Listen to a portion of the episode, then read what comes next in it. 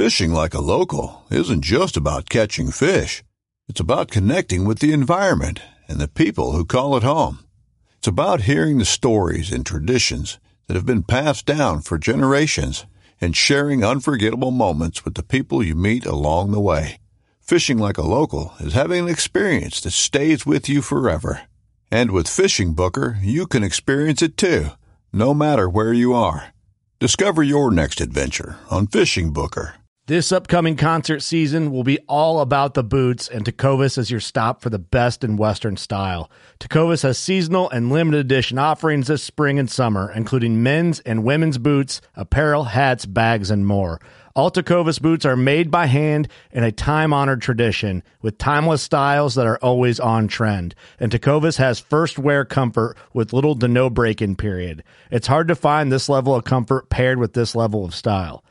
Stop by your local Tecovas store, have a complimentary drink or two, that's WCB style, and shop new styles. The smell of fresh leather and friendly staff are at your service. Many stores even have leather custom branding to make your boots truly personalized. And with regular live music and events, there's no in store experience like it. If you can't make it into a store, just visit tecovas.com. That's T E C O V A S.com. They offer free shipping on all boots, as well as free returns and exchanges, and ship right to your door. Go to tecovas.com and find your new favorite pair of boots today. Hello, everybody. Welcome back to Victory Drive. Um, this week, I had on my good buddy Dominic Scheetz. We discussed, um, I don't know, we kind of just started bullshitting a little bit, talked about our season because um, we are in the middle, our kind of tail end of uh, a lot of people's archery seasons, and um, talked about that a little bit. Talked about some season updates, and then we got into his rifle pronghorn hunt that he went on in Wyoming he told a great story about that. Was a short lived um, hunt, but all the lead up getting into Wyoming and um, him shooting his rifle and getting used to it and all that good stuff. We talked about that quite a bit. And um, yeah, so had Dominic Scheetz back on. He's a great guy, part of Team WCB. Um, had a great, great conversation. So I hope you guys enjoy it. All right. And on to the business. Um, all right. So Mountain Ops Code Victory, 20% off. They just had their Black Friday sale where everything everything on their site was 30% off. So if you got something then, great job. You paid attention and saved some money. Um, but if you missed it, then you can always use code victory and you get 20% off of everything no matter what. So, um, also Africa, August 26th through September 3rd. If you guys want to go, let me know. Um, we're going to Africa Stuart Pringle, legendary African safaris and um, it's going to be they have awesome accommodations. We've talked about it in depth here before. I just want to remind everyone of the dates um, of August 26th through September 3rd, and um, also Wyoming Bear Camp. Uh, it'll be me, me, Devin Leonard, and uh, Trey Heiner and his crew in Wyoming shooting some bears in Wy- in, obviously in Wyoming, uh, May 27th through the 31st. Um, if you guys want to get that too, I think we have a few spots available in Wyoming as well. Um, let me reach out to me. Let me know if you have any questions, concerns, or interest. Um, also, grizzly coolers. Uh, in my opinion, the kings of the hard sided coolers, but also the soft sided coolers. Their soft sided coolers are awesome. We highlighted them um, a few episodes back, but they just really have, in my opinion, some of the most durable and the best coolers on the market right now. They also have uh, box blinds that I'm really getting interested in. There's a few spots I know of that would be really nice to have uh, uh, a box blind on because it's down in the bottom where wind kind of swirls. And if you keep that thing buttoned up until the moment of truth, then it makes it a lot more effective. I think hunting them bottoms where winds tend to swirl around and stuff. So, uh, also, with Grizzly Coolers, you can use code WCB for 15% off. That is code WCB for 15% off. All right, on to the episode. Hope you guys enjoy. Goodbye.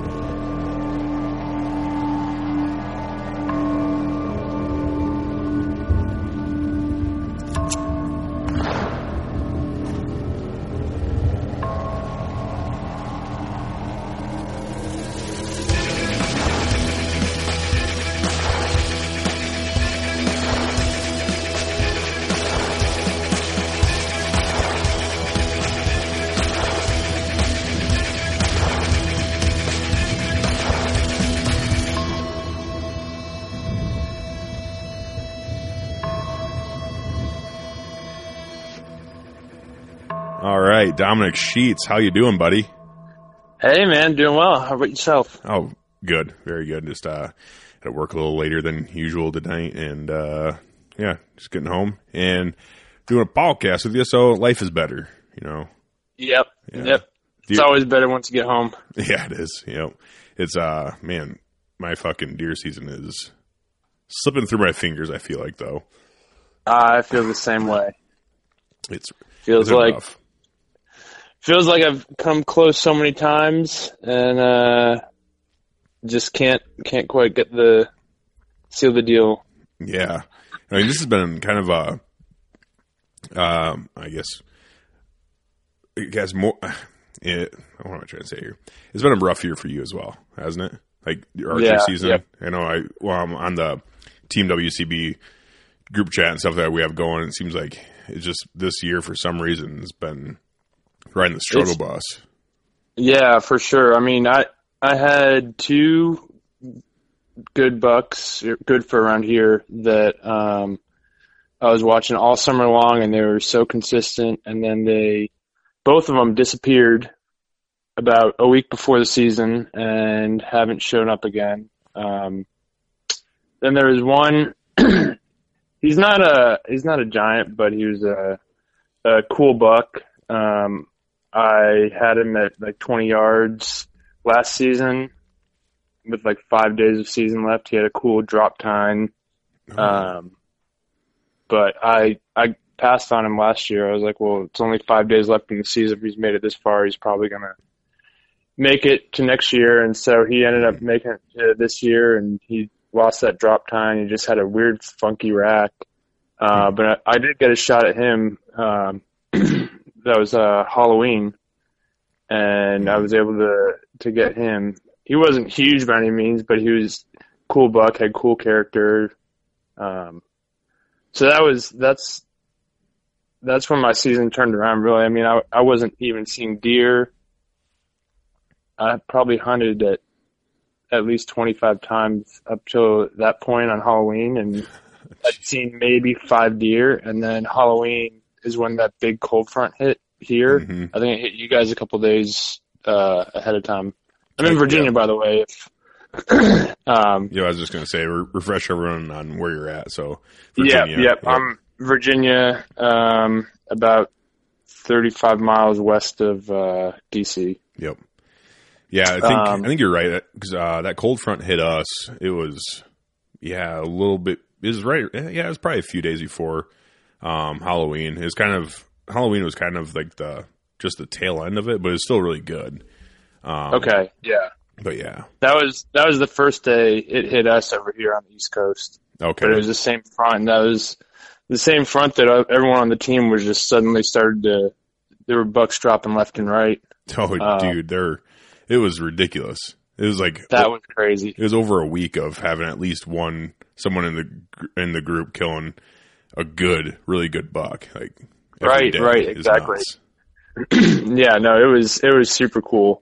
I mean, for me, it was it was frustrating because I'd be out there hunting and wouldn't see a single deer, and everyone's like posting pictures of these these giant Midwest deer they're killing, and I Oh, don't yeah. even have hardly anything on camera. So it was um, when that buck showed up, it was. I mean, it really lifted my spirits and turned my season around a little bit. Um, but it's still been a little bit of a struggle bus Yeah, since then. yeah. Because I mean, Uh, what what was it last year? Didn't wasn't it last year or the year before that where you? I mean, you're usually put down quite a few deer with your bow. Yeah, yeah. There's a lot of uh, a lot of deer in this area. It's a target-rich environment to say the least. And this year has just been a weird year. Hmm. Uh, we have a we got a lot of acorns on the ground this year, and I'm thinking that maybe that's that's what it is. The deer just don't have to move anywhere to eat. They can just bed down, stand up, eat, bed back Mhm. down. So that's about the only thing I can attribute that to. I Yeah. don't know what else has changed to to make them not even showing up on camera. So Yeah, I mean, my my season has it's been rough in a different way. I have seen deer and I've seen a lot of nice bucks, and you know, I've had I honestly had some of the biggest bucks I've ever seen on the hoof. Um, within Oh, really? within bow range of me. Yeah, I just couldn't quite seal the deal. I took my longbow. Well, out. you were. I was gonna say you were you were out there chasing with the longbow, yeah, yep. so that was, that's uh, a whole other challenge in and of itself. Yeah. Well, and the thing is, uh, before season started, we're kind of my buddy and I were going through trail camera pictures and stuff, and um, looking at everything. I'm like, I don't know, nothing's really that great right now. That we have, I mean, we had a few really nice bucks. Uh, a couple Yeah. of them were really nice younger deer, like three, you know, three and a half year olds that were showing some really good potential, and they're in spots where Right. we feel really comfortable passing deer, just because. Uh, Okay. the right. the guy that kind of runs it, he's like, yeah, we're not gun hunting this year, and we're really wanting to see these ones go. And, we're, like, and, and we're like, cool, fuck yeah, dude, like we're on That's board. great. Yeah, yeah, because around So here, everyone everyone was with the program to let these younger deer pass, yeah, try and get them to uh, get an older age group. yep, or- yeah, it's really it's really Sorry, cool when you kind of meet people like that, and you know, he's uh he doesn't own the land, he um rents it for like cattle ground and whatnot else, and uh Uh, okay. you know so but he has most most of the control over it and we Right. we got permission and some neighboring pieces and um, that are all around him that he also kind of runs around it's just all in the same area and we're we're basically all four of us because he has his brother they neither of them really hunt a whole lot but they you know they Okay. they like to hunt they just can't they're just so busy they just are like but they're Right, right. they love seeing big deer too. So he's like, yeah, you know, we'd really love to see these ones go. And both my buddy and I were like, yeah, you know, we're on we're on board. That's you know, we'd love to see more big older deer running around. So I wish I could get more people Yeah. around here to sign up for that program. It Right. Seems like people. I mean, we have we have three buck tags, and people are like, "Oh, I got to fill my buck tags." Like that, it doesn't matter what they are. It's just got to fill my book tags, and Yep. that frustrates me to to no end. I mean, it's very frustrating. we definitely have. Sorry. Go oh, ahead. that's it. I just it's very it is very frustrating when that happens. Yeah, no, we. I mean, we have potential to to grow some pretty good deer. I'm not going to say they're Iowa or Illinois standards, but I mean, we definitely we consistently as a state produce a few Boone and Crockett deer every year. Mhm. I, I have a feeling there are quite a few that get killed here every year, but. Um, Well, you know, it's one of those things too where I know a lot of um, other states kind of compare their deer herds to like that of like Illinois, Iowa, Missouri, Right. You know, Kansas, Oklahoma, wherever, wherever else big big bucks kind of roam around. But yeah, you can't really. I mean, you can't do that. There's so. I don't know. I'm not a biologist, but um, I feel like up around you guys, it's almost like a completely different deer species. Like they're white-tailed deer, but I feel like they're just right. generally smaller. I don't know if it's I don't know if it's the food or what it is. If it's the lack of and the fact that in the Midwest, obviously, there's corn and beans everywhere. Yeah, yeah and yeah, that gets them really fat. corn-fed deer. Yeah, I don't know if it's just the purely the the feed or if it's the fact that they're just like something. Because I know when they're like repopulating North America with white-tailed deer because they got decimated back in Right. like, was the 1800s and, what- and it- I think I think we were down to like a few thousand deer. Yeah, it was in America. Almost none, basically. Yeah, they're pretty damn close to extinction, and they started bringing them back. And I think they kind of pulled from a bunch of different places. They're the Right. same species, so they can definitely you know intermingle and and all that. But I think they were pulling from so many different spots that um, just different genetics. The Yeah. genetics were probably they didn't like if they pulled them from the East Coast or from the South, they probably didn't need a.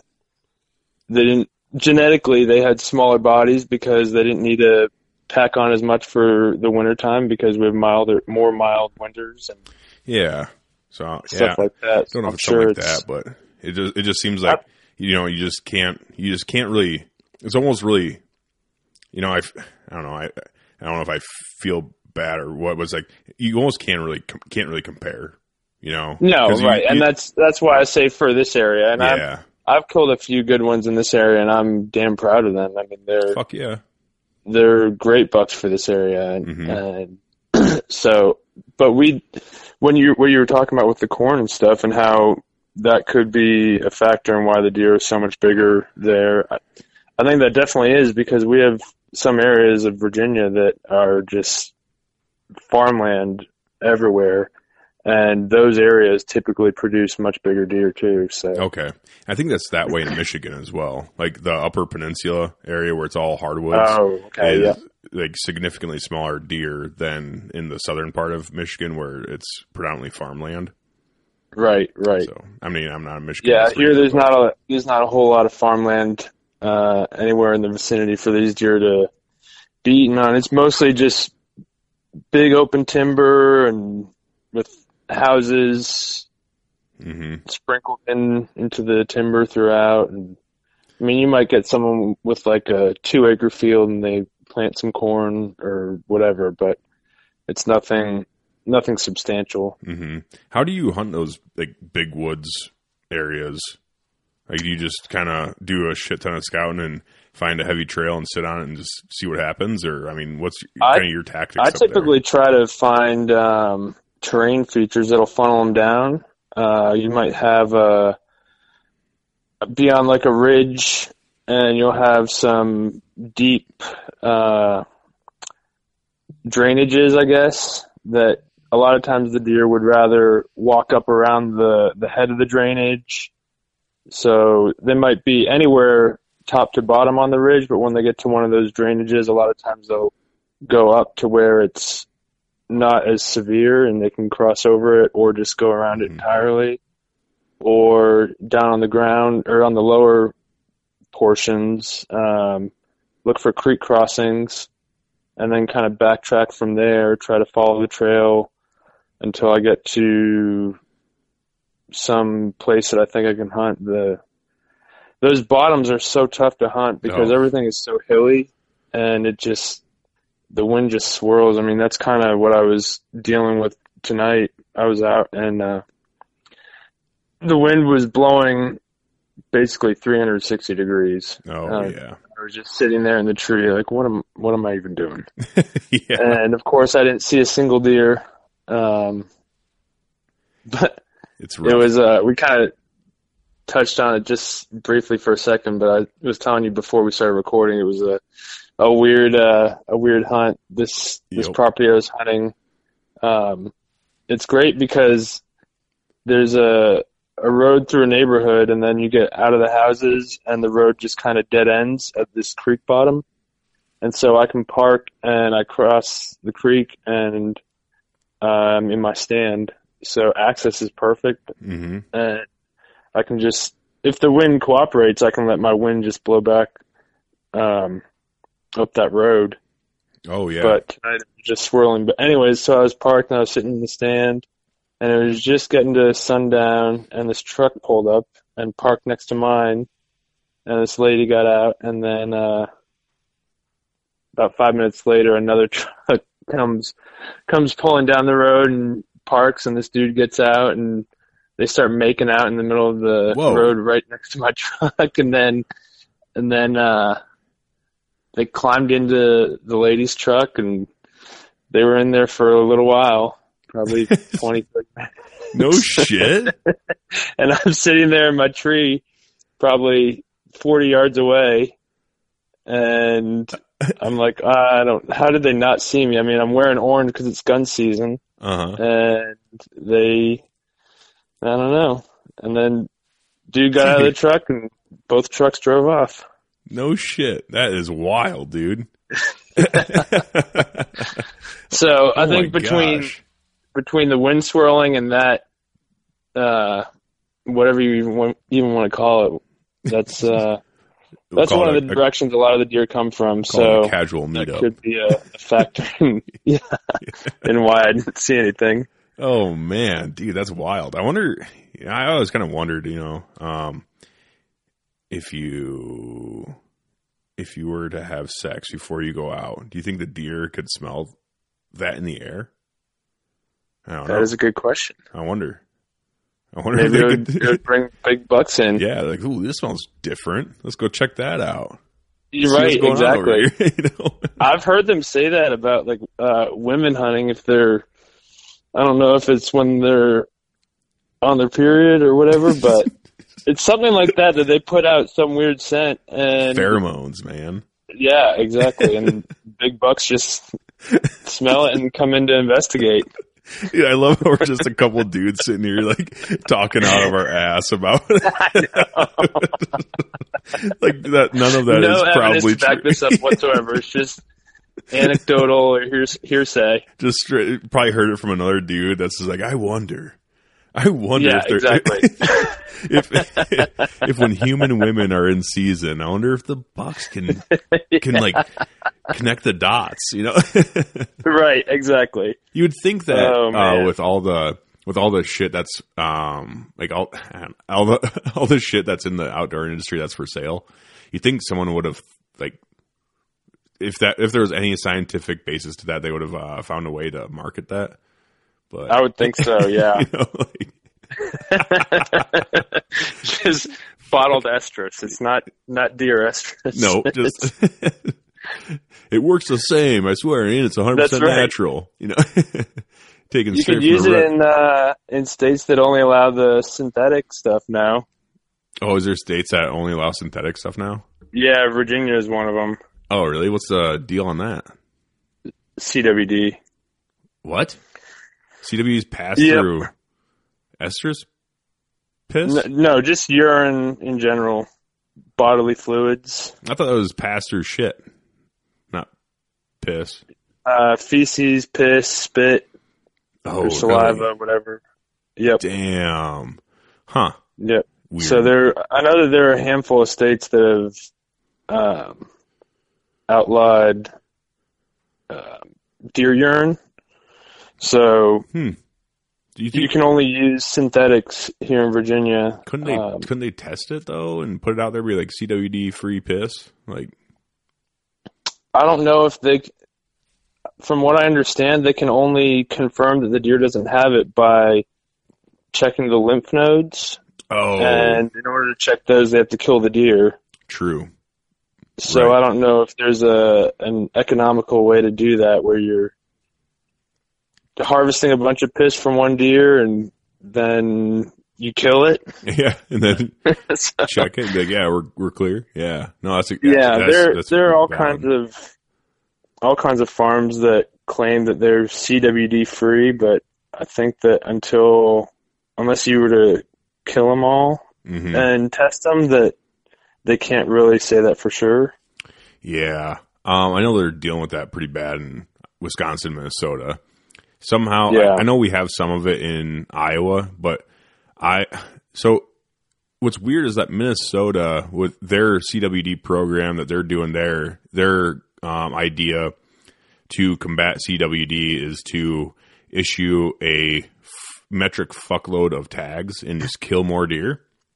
Like, yeah, yeah, yeah, yeah. less deer, less deer dying of CWD, right? And say, like, okay, um, that doesn't really make sense to me personally. I, I think I would rather have a more robust and um, booming deer population to then uh, you know it, you're gonna have casualties obviously, but it's like you'd think because there are deer that are that have uh, a sort of immunity to D- CWD, hence why they're not Okay. all dead. So you think that you'd want to just let it run through, run its course, and whatever you're left with, you're left with.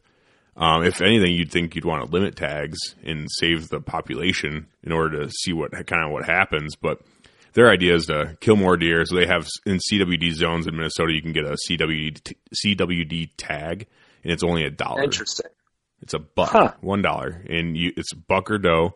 And you go in those CWD zones and fucking lay the dick down in those areas and kill all the deer, dude. It's nuts. It's nuts. That's crazy. I think Yeah. um, the first county in Virginia, uh, I don't want to say the county because I, I could be wrong on it, but it was one of the ones out um, in like the northwest near the Blue Ridge Mountains. Um, the first county they discovered it in, they did everything they could to encourage hunters to kill as many deer as they could. Um, I think the the reasoning behind it is, from what I understand from the research I've done, through piss and shit and saliva, it can actually like plants can absorb it and they can like put it can go all the way down into the roots into the soil system, and it can stay there for like seven years or something. And so I think the the goal there, I think, is to just kill them so they can't spread it at all, Mm. wipe everything out, so that they minimize the amount of CWD that's out there on the land, hmm and then Well, yeah, I guess I could kind of see that, but what do you do then? Just keep killing all every deer you see in that area until for the next seven years? yeah, like know, I don't know, I don't know. That is nuts. Because I know with uh, in also in Minnesota, because there there's a huge hoopla in Minnesota about this. Like they they were holding town hall meetings, and a lot of the citizens and hunters were rightfully getting pissed. Like, what the fuck, guys? Like, because that CWD Yeah. tag in Minnesota, you can get as a non-resident too. So Really? yeah. So they're just literally like, hey, Shit, what are we doing come here? Let's go. Let's go shoot some bucks in Minnesota. I know, I, dude. I thought about it. I was talking to my buddy. He has some family up there, and he's like, "It's not worth it, man." He's like, "You're not." First of all, there, there's only does and like year and a half, two and a half year old bucks. Like it's they are they are doing a number on. It's working. Like they're killing all the deer.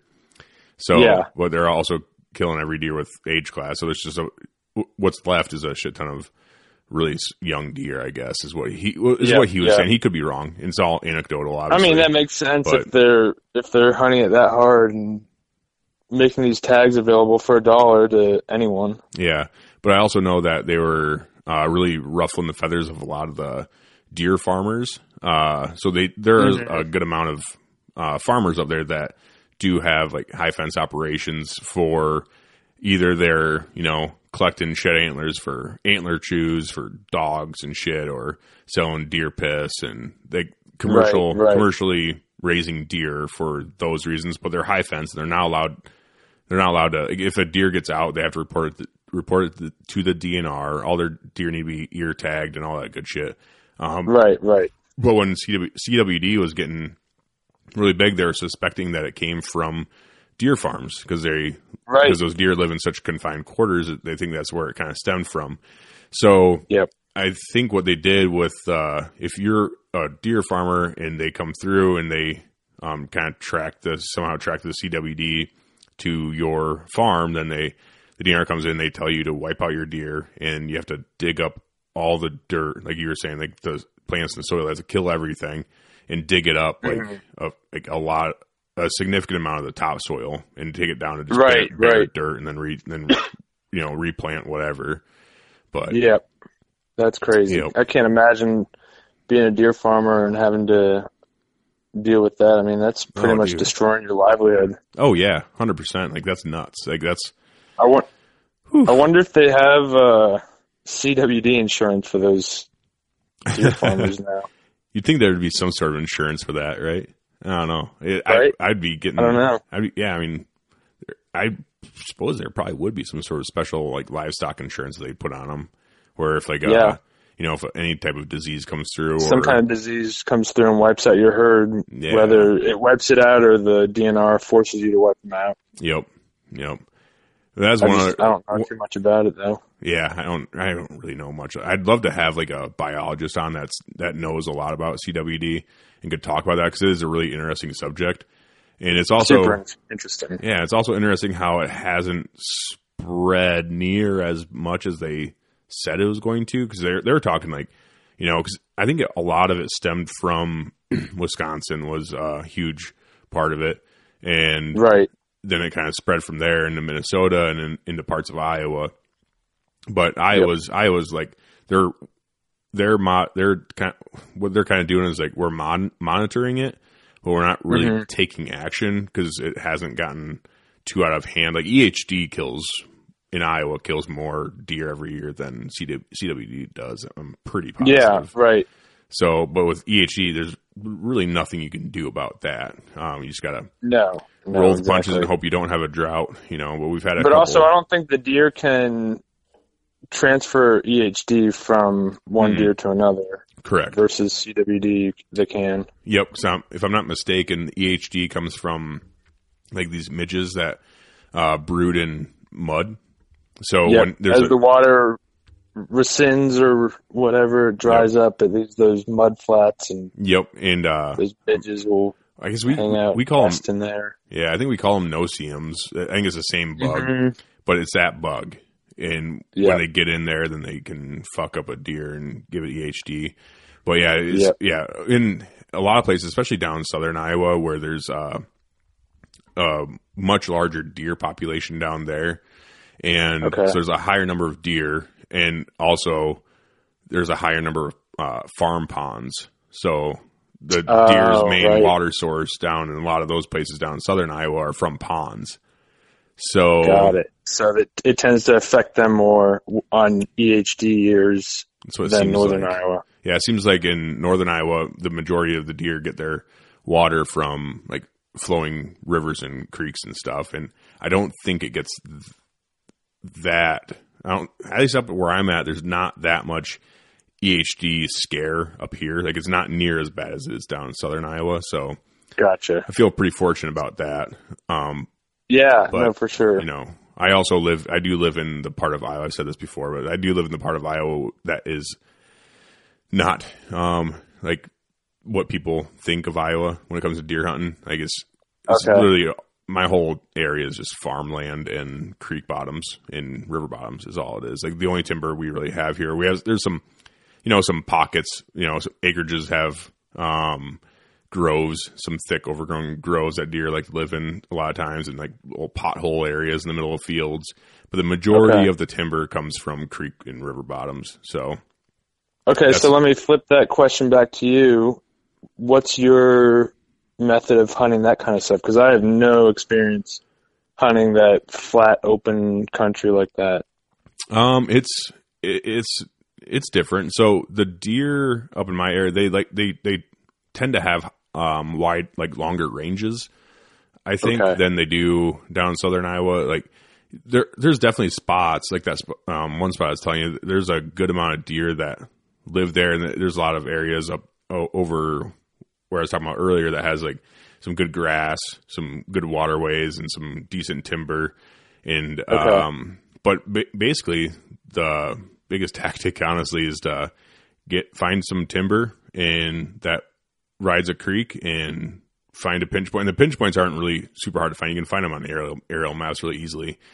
Basically, you're Okay. looking for where it pin, the creek pinches from two bigger chunks because there's some chunks that would get of timber that would get pretty big, and generally like, that's where deer like to bed and stuff and live. Right, right. But then they're going to run those creeks and rivers. Like they're just going to run those bottoms Okay. and stuff. So you find an area where the timber pinches down Yep. to a more narrow point and just and try just and get in there. Yep, sit it out and wait. I mean, you can. It it really depends. That that's kind of been our tactics is try to try not to pressure certain areas too much because we know we generally know the areas where they're bedding. I don't have a lot of spots that deer are bedding on. Most of the spots I get permission on are transition areas. So it's they're, Okay. they're they're rut spots. You're gonna can't you're gonna set up shop in there and you're gonna sit it out from Right, right. dusk till dawn. hope for the best. Hope they come Hope by. for That kind of thing. Yeah. Buck to come through. Yep. Yep. And you know we have some spots where we like to get into, and there's some bedding areas that we like to kind of hunt the fringes of and everything. So it's just kind of kind of like that. You just it's pretty typical, but the, the thing is, it's not really that hard to find deer because you drive around the roads and you glass, you know, especially in the wintertime when the all the crops are down and the snow's on the ground. Oh yeah. I mean, you just drive around and you find a oh, hey, that field has a fuck ton of deer in it. What's the closest timber? Right. Oh, I bet you they're living there. You know, so so it makes it Yeah, kind of tough because But then at the same time, like you, you might know exactly where they're coming from and going to, but So you does still have else. in a big open area. Well, yeah, so does everyone else, but then also access. You have to Yep. have a way to get in there and get out too.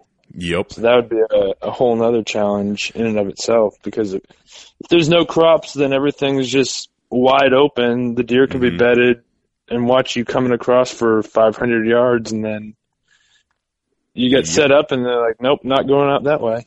yeah, exactly. It's it's tough. You got to get in there pretty early a lot of times, and um, you kind of that's another reason why I like to on those transition areas a lot because when they're rutting and they're running through, like there's this one spot I know of that it's pretty killer. When it's killer, it's fucking killer, but it's really only killer for Yeah. such a sh- short amount of time. Obviously, everyone knows like during that seeking, You just have that little window. You have that little window, and you just kind of better be there when those first few does are coming into estrus. Right. So right. you really just got to be there. And you know, I mean, I've had some killer sits in there, and it just pinches them down so tight. And you're, you know, you'll you can have, you know, I don't know, fucking twenty deer run past you in a day. You know, it's it's pretty nuts. Um, but when it's dead, it's the worst. You know, Yeah. it could be totally on fire that one day, and then you go in there the next day, and you're like, all right, like this is gonna happen. Like it was killer yesterday, or yeah, it was killer yesterday. So you go in there the next day, and there's just nothing, like absolutely Yeah, nothing. no, it- so you're just like, that- man, That time of year, it's either feast or famine. yeah, exactly. And that's when I got one of um, I had a really nice buck, and I'm kind of glad I didn't shoot him, but I'm also kind of worried because our gun season does come. This is the first year I've ever had that like. Well, it, obviously uh, this is a gun podcast, but we're both avid bow hunters. Like WCB, Right. World Class Bow Hunter, brought us all together, so we're all bow Yep. hunters and we love bow hunting. Um, so, but this year is the first time I've ever been like kind of nervous about gun season because I have a decent amount of bucks that I'm like, man, if they get another year or two in them, they're going to be studs, like absolute hammers. Really. But yeah, but um, the gun pressure is so astronomical up here because just like I said, everyone during gun season, you know, they go through and they post up, post a bunch of dudes up on brushy fence lines and escape routes, and they have you know a few dudes walk through the timber, and once the deer bust Oh, out, of the, right. once they bust out of the timber, they're in the wide open fields. And you have you Yeah. know guys post up on every fence line when they're running through. It's like we all know that when deer are running away from something, they like to take those like kind of brushy fence lines. They they like to stay close to cover. Um, yeah. but yeah, you'll see deer as much as they can. yeah, you'll see deer running through the middle of fields out here. No, pro- like no problem. But they're going to hit a, a fence line eventually. And there's Yep. prob- more than likely going to be a hunter nearby that either sees them running through open fields or is already sitting waiting for them, kind of thing. So it's really Gotcha. tough for deer in my area to get age on them. So that's why I like to. Oh, right. I- that's why I like to go to southern Iowa or other parts of Iowa, just because the topography makes them. It just allows them to get a little bit older. Like southern, yeah. Yeah. For sure. yeah, like southern Iowa, there's nice rolling hills and some bluffs and some other topography that, you know, they get pushed out during gun season. They take, you know, two or three bounds and they're off into this ravine and you're not seeing them. You know, they're gone. Yeah. So, Exactly. yeah. So it's like, I like to hunt those areas, especially during bow season, just because, you know, they're just, just more deer because they can get away. In my area, they just, they can't right. really get away very easily. Now I know you. excuse me. I know you hunted muzzleloader season, um, and you. I listened to your podcast on that, talking about how that went. Sounded Yeah. like you weren't thrilled about it. Not Um, really. But so, how does that work? Can can you hunt with a gun now the gun season is getting ready, or you, did you have to pick? Okay, I'm going to hunt with a muzzleloader instead of a gun. Yeah. So in Iowa, the way they do their gun season, so there's only one archery season, obviously, and that goes from October 1 to, well, this year it's December 2nd, but it's the first weekend of December. Okay. And uh, then gun gun one picks up, then gun two, and then it's late season. But uh, so with that early muzzleloader tag, that cuts that basically drops in the middle of October.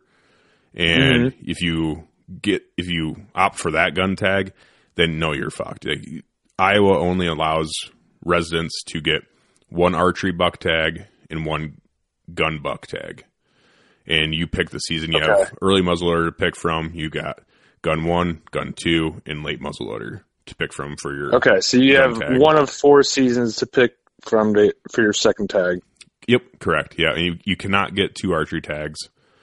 So it ha- if you want to shoot But two you guys bucks, can still shoot deer with a bow during whatever season late season, the gun or muzzleloader you pick. Yep.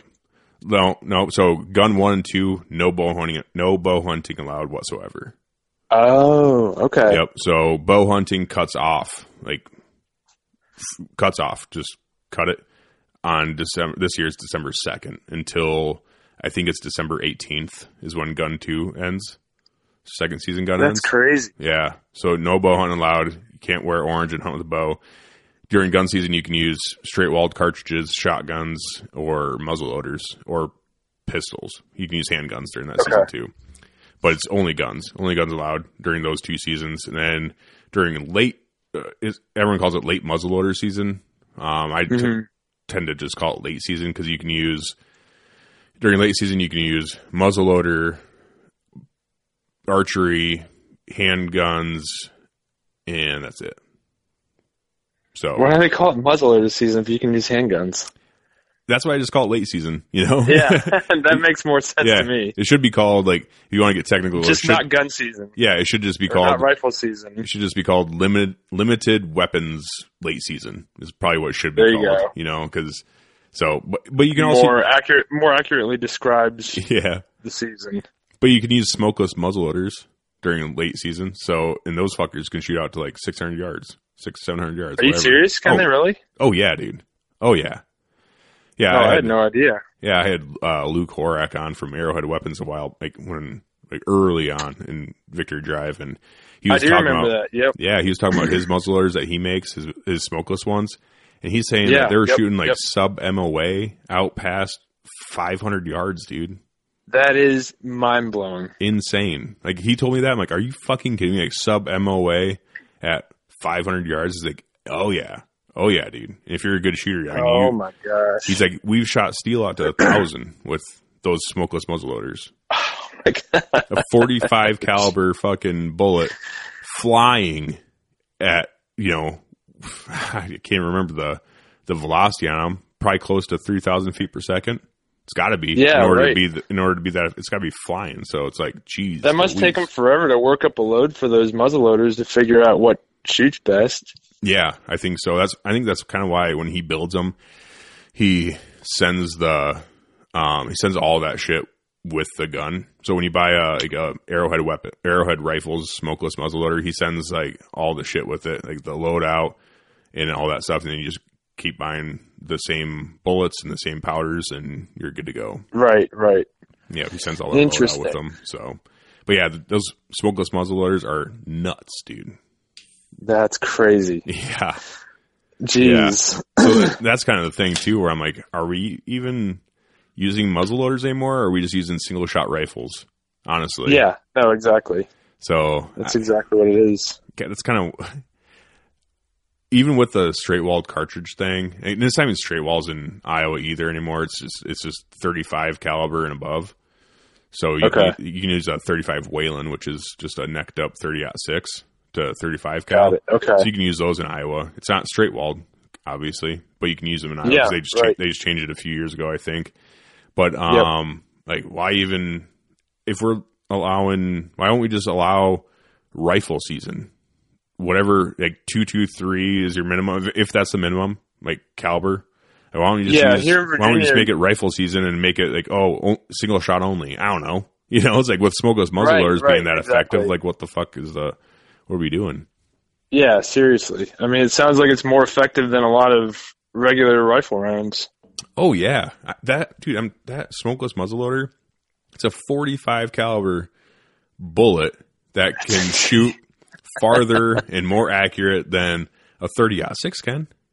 You know, Yeah. No, it just takes a little while to reload. yeah, exactly. so I don't know. It's it's weird. I don't really get into the whole thing. I, you know, I, I get people's um, gripes. Like I know in Virginia, they you can hunt deer with dogs up there, right? yeah. Yeah, and that's annoying. And I get that. and I get any rifle larger than 23 caliber. There you go. Yeah. So, and I get your. like, A lot of states have legitimate grievances that I totally under, understand. Like I get, I understand your grievance with the dog hunting. I understand, you know, in Illinois, I understand their grievance with the crossbow thing. I totally do. So it makes it hard for me to bitch about Iowa when Yeah. there's other states out there that have, in my opinion, like legitimate grievances that should be addressed.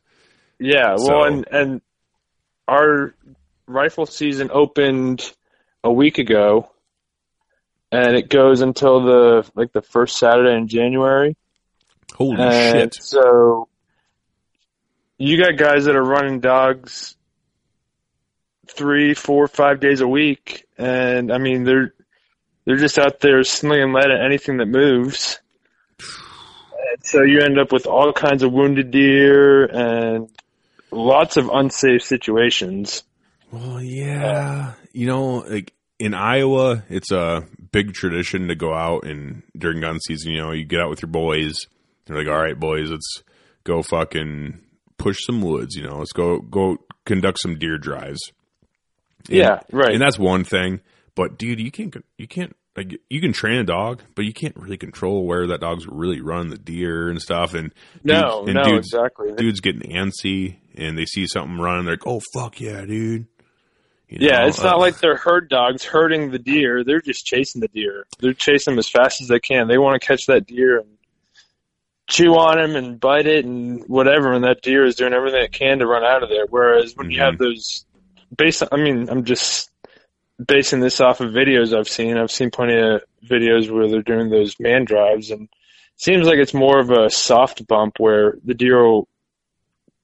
They're not running full sprint out. They're just kind of jogging, staying downwind of whoever's pushing them, and making sure that they are out far enough ahead of the pushers to not get or to feel like they're not in as much Yep. danger. But So th- that's definitely the smart way to do it. Um, some people up here they do some wild shit, um, you know, in Iowa, but uh, I think for the most part, I think that is really changing. When I was a kid, it was it was the fucking wild west out here, dude, during gun season. Like it was like holy shit, Really? We- oh, it was the Orange Army, dude. You know, it was nuts.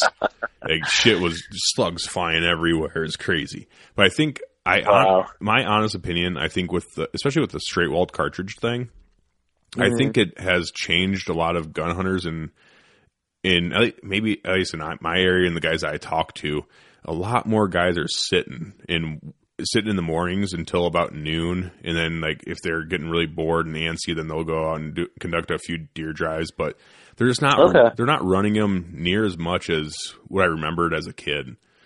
So Do you think that's because they feel like they can shoot further, and so they I- maybe don't need to? I do. Yeah, I do. I do think that they, since they allowed um, certain calibered rifles, I think since I just feel like since they allowed that, they're like, okay, I can shoot effectively effectively out to about you know 250, 300 yards, and I Right. just don't think there's.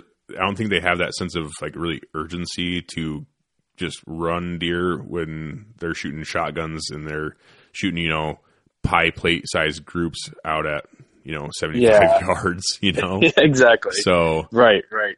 i know I, I know a lot of people um i we, we see in the group chat i see in the group chat and stuff a lot too where it's like a lot of guys kind of don't like the straight wall cartridge thing i personally am a big fan of it because i th- i just kind of see have seen it change the mentality of certain gun groups in my area at least and i'm like I, Right, I'm, all, I'm all right. for that dude you know but to, to, take, Yeah. it, to take, take it back to what you were saying, yeah, you can't like when they're when deer are running from dogs, it is completely Mm-hmm. different than when they're trying to bound away from a human. They know they can Right. run, they can run way faster than a human. Like they see a human run through the woods, like oh no problem, I know I know this game, bound bound bound, good. Like dogs, they're like holy shit, I gotta go. Turn on the burners, Yeah. you know. And I, I will say that it's, it's not all it's not all that way because I know there are plenty of guys that use beagles to run them, and those beagles cannot keep up with deer. So I don't Oh. know that the deer are necessarily um, sprinting away as fast from those smaller dogs like that. See, if they figure out, oh, I'm far enough out in front of them that I don't have to worry about it as much. So yeah, that makes in that sense. scenario, you're probably not going to have them sprinting, but they're still out there running around. Uh, but then, then there are plenty of people that do run like the bigger, faster breeds, and Yeah, in, in my head, I was picturing like, uh, like fuck, I don't know, like twenty German shepherds and pit bulls just running wild. No. no, it's not. It's not quite like that. But um, I'm I'm not super familiar with it and all the different breeds of dogs that that guys use for it. Um, and honestly, I I don't have a problem with it, except for the fact that those those guys who are running dogs after deer, they just don't care. They've got this mentality that dogs can't read, they don't know property boundaries, so don't get upset at at my dog for Mm. running through your property and scaring all your deer off or running through and ruining your hunt but they they just they it's like there's no sense of like common courtesy or Mm.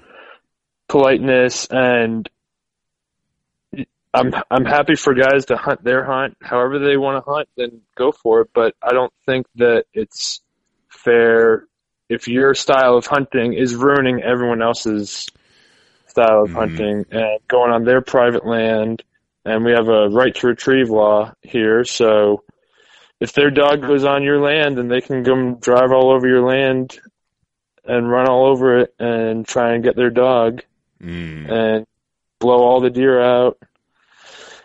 So there's just all kinds of issues with it. If if there was a way for guys to have some kind of boundary around their property or properties, if they wanted to get together with five other landowners and they have eight thousand contiguous acres between the five of them and they can somehow know that the dogs are only going to stay on their land, then if that's the way they don't want to hunt it, then if it's legal, I don't, I'm not going to say anything about it. I'm sure it's probably fun, but Mm-hmm. they have no control over any of it. And all these other guys who have worked hard, saved up, bought, bought hunting land, and they've put all this time and effort into managing it and doing habitat work, and then they're paying taxes on it Mm-hmm. these other guys come, they drop the tailgate and on one side and they let the dogs run through their property and try and push deer over onto the property they can hunt or whatever. I mean, it's, it happens all the time and Yeah. I can't tell you how many hunts I've had ruined. I mean, I, I almost quit hunting. Thank God I found bow hunting, but I was, I spent two years rifle hunting public land and I Oh would fuck. get get there two hours, two hours ahead of time, ahead of uh, legal shooting light, and hike way back in there and get set up, and then half an hour after sunrise, here comes a pack of dogs running through, and Sheesh. Dude, It I get was I get mad enough um just dealing with people. You know? yeah, On public no, there's plenty of that too. Yeah. I can imagine I honestly couldn't imagine. Okay, well just yesterday I went out, I was just everything all my all my private land spots kind of just dried up lately, it seems like, and I've just been Yeah. been unsuccessful and um there's this piece of public that I know that had a a nice food plot. There's uh, some standing corn in the like the there's some end rows and stuff taken out of it. So there's some cut corn, some standing Oh, corn, nice. some standing beans, and some brassicas. So it's like a pretty nice, really nice looking food plot. They had it was almost like tiered. Like the brassicas were way back, the standing beans, and then there's the corn up by the road. Dang, Yeah, it is nice. Virginia doesn't do anything like that for us here. Oh, really? See, No, oh, we don't. so They si- manage the public land here like shit. Oh no shit. So the side tangent, um, Iowa does not have very much public land, hence why Iowa also is such a hard state to draw for non-residents. Right, Because when right. non-residents come in and they soak up so much public land, then there's really nowhere for residents to really go because there's just not yeah, very no, much. absolutely. There's just not very much public. It's less than one percent of the state is public. So Okay, there's very little public in Iowa. Um, right, right. but the public land we do have in Iowa is generally pretty decent because they do get a lot of money from non-resident hunters, the ones that draw, and from Mm-hmm. resident hunters and from just you know hunting sales and and there's a very small uh, pool of public land to Yes. put that money towards. So Exactly, exactly. So it's it, it's a it's a good and a bad. Like our public that we do have is pretty fucking decent, I would say, compared Yeah. compared to other what I've heard from from other states. but there's Right, not right. a lot of it. But that's also what I think kind of makes it good is that there's not very much of it. So the conservation um, organizations out there and the conser- and the Iowa DNR and the Iowa Conservation, you know, like they pour Right. a lot of money and time and effort into um, putting in food the little plots. bit of public you know. that there is. Yeah.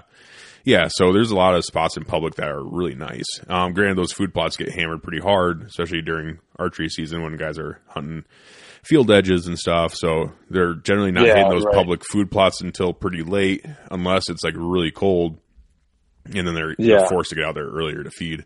But Right, right. I, so what I was saying is I found this piece of public that I've known about and it has a nice food plot in there. The food plot does come all the way up to the road, so it's pretty easy to see. I was driving by it one night and I saw like I don't know, probably twenty five deer out there. And, Oh, dang. And I'm like, shit, yeah, that's nice. From So- the road? yeah, right. But it's it's a tucked away piece that doesn't get it doesn't get a whole lot of traffic. It's it's hit or miss. Some years there's like a Right, shit ton right. of people in there. Some years there's like nobody in there. Um, Interesting. and there's it's it's pretty it's a pretty fucking cool piece of public. And so I saw a bunch of deer in there. Sounds like it. Yeah, so I'm like, I'm gonna go hunt there. Um, since all my other spots have kind of dried up, I'm just gonna go sit that um, kind of towards the back end where I think the deer are coming from and see what happens. Mm-hmm.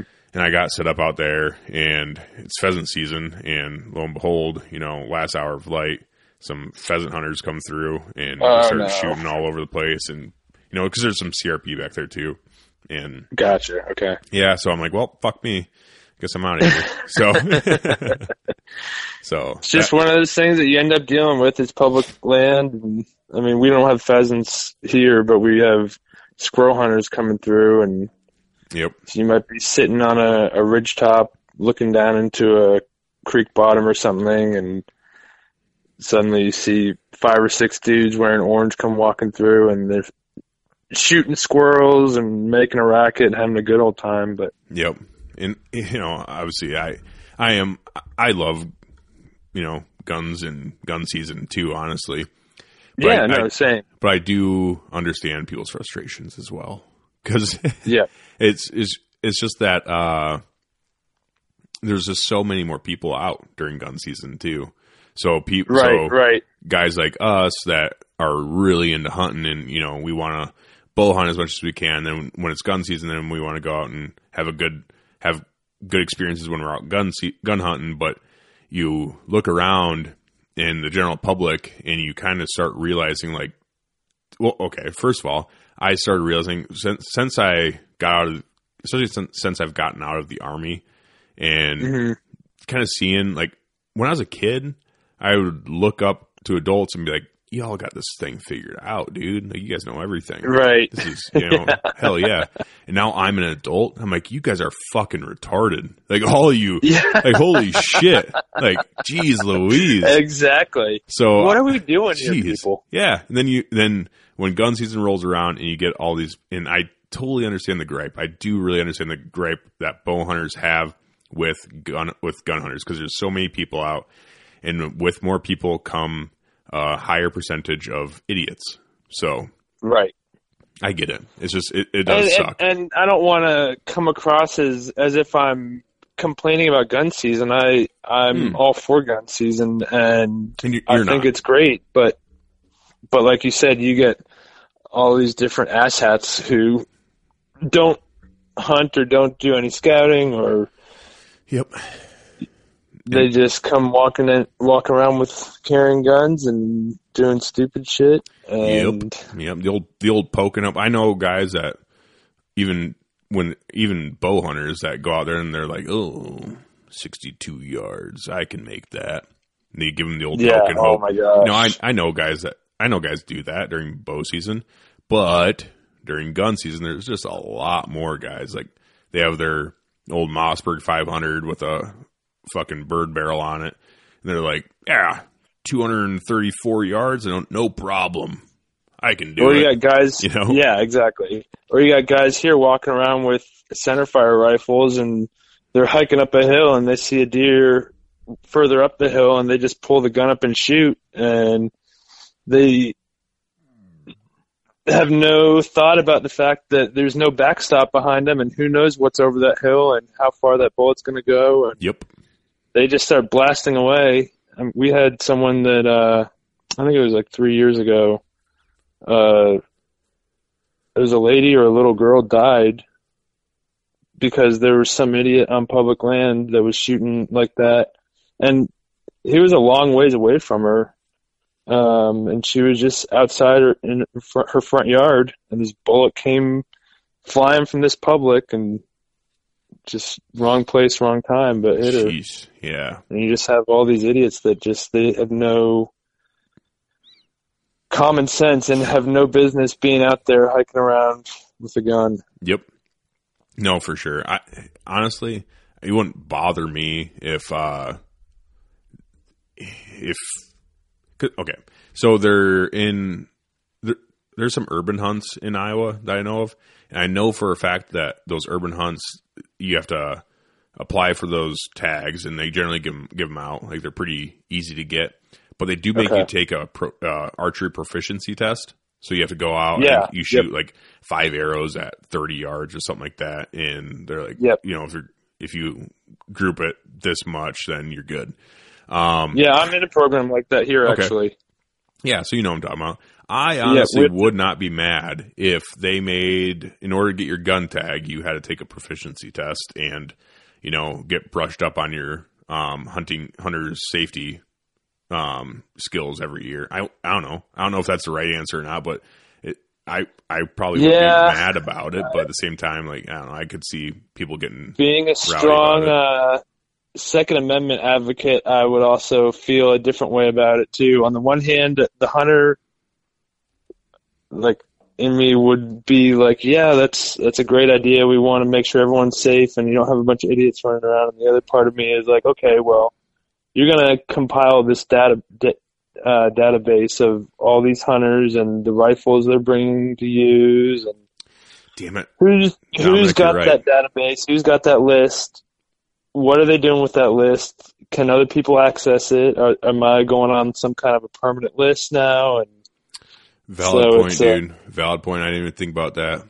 See, that's what happens. That's why I like um, podcasting with guys like you because I say some shit just off the cuff, and then you're like, "Hey, might might not be a good but idea." Like, you know I mean, I, but I You're also think that it would be great if there was some kind of something that you had to pass or demonstrate that you're not a complete idiot yeah. in order to be legally hiking around the woods with a gun. Well, and that thing is hunter's ed. Like, so you have to do hunter's education in order to get your um, hunting license, hunting license and stuff. But it's like the majority of guys I know, they do that when they're like 12. Right, you know, exactly. And then when they're by the time they're eight, by the t- honestly, by the time they're like 13, 14, they fucking forget everything. yeah, You know, exactly. so it's like honestly, or they they just get so caught up in the moment and the excitement they see a deer and they just start blasting away they have no no thought given to all of the normal gun safety rules and honestly, the the right, the best answer and the right answer is even harder to to do, but it's probably the only way to really do it, and that's just to have good mentors. And you know, uh, my dad, he raised when he raised me during when when I went out deer hunting for the first time with him. You know, he stressed and stressed over and over and over again. You know, make sure whenever Right. whenever you pull the trigger, you know what what your target is and what's behind it, and you're not just exactly you're not just out there shooting shit to shoot shit. Like, you know, he handed me, right when right he bought my shotgun, he handed me a box of 20 slugs and said, this is what you use to get sighted in in practice. Mm-hmm. And then this is for the next 20 years. And there's a box of 20 shells, you know? So it's like that, that was one of those things that he always instilled in me where it's like every shot you take, you should be 100% confident that you're going to kill what you're pointing your gun at. Whether, you know, Yeah, whether it's a exactly. deer, a squir- whatever it is, whatever you want to kill, you better be 100% sure or 100% confident because mistakes happen. Sometimes, you know, shit happens sometimes. yeah but- no for sure But what but when you're what- out there with a firearm that you can't afford to make a stupid mistake. Exactly. You might miss the If deer, but when you miss the deer, you better make damn sure that bullet is still going to go in a safe direction, so you're not going to hit. Right. You might be shaking and your adrenaline's going and you rush the shot or or uh, jerk the trigger or whatever, but you better not be counting on that one three inch wide tree to stop your bullet. You better have a Yep. big hill behind the deer or your target, whatever it is, Yeah. Or Exactly. shooting down downhill into a flat bottom or Yep. We never. We, something. and we never took shot. You know, we generally wouldn't take shots. You know, if the deer's on the the crest of the hill, you know, and it's like, Mhm. well, if I miss, then it goes past that hill. Do I know what's behind that hill? If you don't know what's Right, behind that hill, then you better make sure that deer either comes closer to you, so you have that hill as a back as a backstop, or you're just not taking the shot, kind of thing. Right. You know? exactly. So it's one of the and where I'm where I live. There's not a whole lot of hills, so it's pretty easy. But you know, it's like Yeah. that's kind of one of those things. You know, just general gun safety, like you're saying, and no, you know, all that stuff. It just there's a lot of people that get out there that just just either forget in the moment or whatever it is, Right, and right. make and when you have a gun in your hands, you know those you know one mistake could cost someone their life. So it's like it's not a fucking toy. It's not something to take Right, lightly. exactly. It's not you know it's something that is to be taken seriously. And having a good mentor is honestly probably one of the one of the only things we can really do, I guess, and hope for the Yep, hope, hope other exactly. people have that. Yeah, yeah, it's um the difficult thing at least around here is that there's just there's not a lot of ground that you can that you can hunt with a gun. Um there like within an hour and a half there's two pieces of public. They're not huge, but because they're of their proximity to the DC area, they get Oh. absolutely pounded. I mean it it's like days where you could fit 20 cars in the parking lot and the parking lot's full and there are guys parking on the road and Yep, that's fine. Just leave. Like, ah, not yeah no exactly. Well and that's what i kept dealing with come gun season and so uh, at the time all I, all I had was public to hunt and i was about ready to hang it up and be like nope this isn't for me and then i got my first bow and got permission on some small like five and ten acre pieces closer to the house and yep, that's when my my passion for hunting really grew that's awesome. And that's I'm really glad you did that because if you didn't, then we probably wouldn't be sitting here talking. Honestly, Yeah, that's right. So, so I'm glad you. yeah I'm glad exactly you did find. No, i am too I'm glad you found bow hunting, dude. But one Yeah. one place I do, I'm I'm like a huge. I'm just super excited to go out and gun hunt again. Is like out west. You know, Yes. like, oh my gosh, dude! Like, I'm I want to go out and do. I want to do rifle elk, rifle mule deer, rifle pronghorn Same. again, and all that stuff. Because you just got um you. I mean, earlier this year you went to Wyoming, right, for pronghorn? yeah yep How'd that? yeah, go? I went with uh, I went with a couple of buddies, a few buddies. Um, that actually that uh, that archery, urban archery type program I was telling you that we have around here that I do. Yep. Um, I met. So ours is a little bit more structured or organized.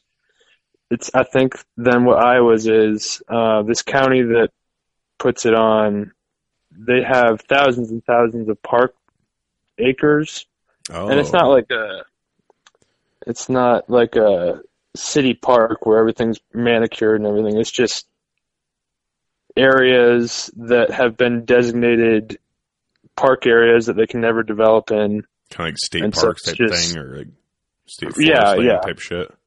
yeah but they're county owned um, okay, gotcha. I guess and so yeah. Trying to equate it to the like stuff up here maybe is yeah. yeah i think the, uh the two pieces that i can hunt are right next to each other along a river and i think it's 3000 acres total or Oh something shit. like that Okay. uh but it's real long and narrow along the river. So, um, anyway, we all have a eat. There are fifteen or twenty different groups, and so my group can hunt that area. And so I've become good friends with my group leader, and then two of the other guys who are in that same group. So the four of us um, decided to do this this hunt out in uh, Wyoming. so we have been buying points for a few years, and uh, How many points did, did you need to draw? so we three of us had three points, and one had one point. And so Wyoming takes the average. You can apply as a group, Okay. and then they take the average points, and that's how many you're applying with. so I, th- uh, I guess we had an average of two and a half. I think. Yeah, that sounds about right. Um, so we, after the three years of applying or whatever, we to this year was our fourth year, and instead of just getting points, we applied for this unit. We spent a lot of time going back and forth and doing some e scouting, and then one one of the guys in particular, he's very uh, analytical, and so he he kind of took the reins and did the the brunt of the uh, the research as far as like where to go. Um, Oh, he nice. kind of presented a few different units to us based on the breakdown. I think he used one of those Western application websites Oh, like where they'll kind of Go Hunter, fucking yeah, something like that. Yeah. um, well, they'll kind of they'll give you a breakdown of every unit, and then you can kind of filter it out by how many points you have, and so they'll show you your odds of drawing, and they'll show you public amount of public land, and then they'll give you like a rating for public access because out west you deal with a lot of that landlocked public Yep. um, all kinds of different factors that that he, they kind of analyze or present to you to make your decision as far as where you want to Mhm. go, which was super cool. I I still don't know as much about it as I'd like to, but it was still the the amount that I did learn was really cool and also complicated and somewhat frustrating from from my perspective. It's like all this these millions of acres of public that you just can't hunt Mhm. because you can't cross corners. yeah, uh, there's actually a huge lawsuit going on right now in Wyoming about that. I heard think about that. I don't I don't know what where that stands right now and it sounded like it was kind of nuanced. It wasn't just Oh, like an open like blanket like th- if this passes then you'll be able to right. cross corners now. I think it was is much more nuanced than that. I, I think they I think the, the first court ruled in favor of the corner crossers, okay. but then um another court I don't know I it, it, it when you talk legal shit like that it's it gets like you said very nuanced because they're like oh so now we're setting a precedence so people can just cut corners and jump corners like this all right. the time and willy nilly and trespass and all this other shit.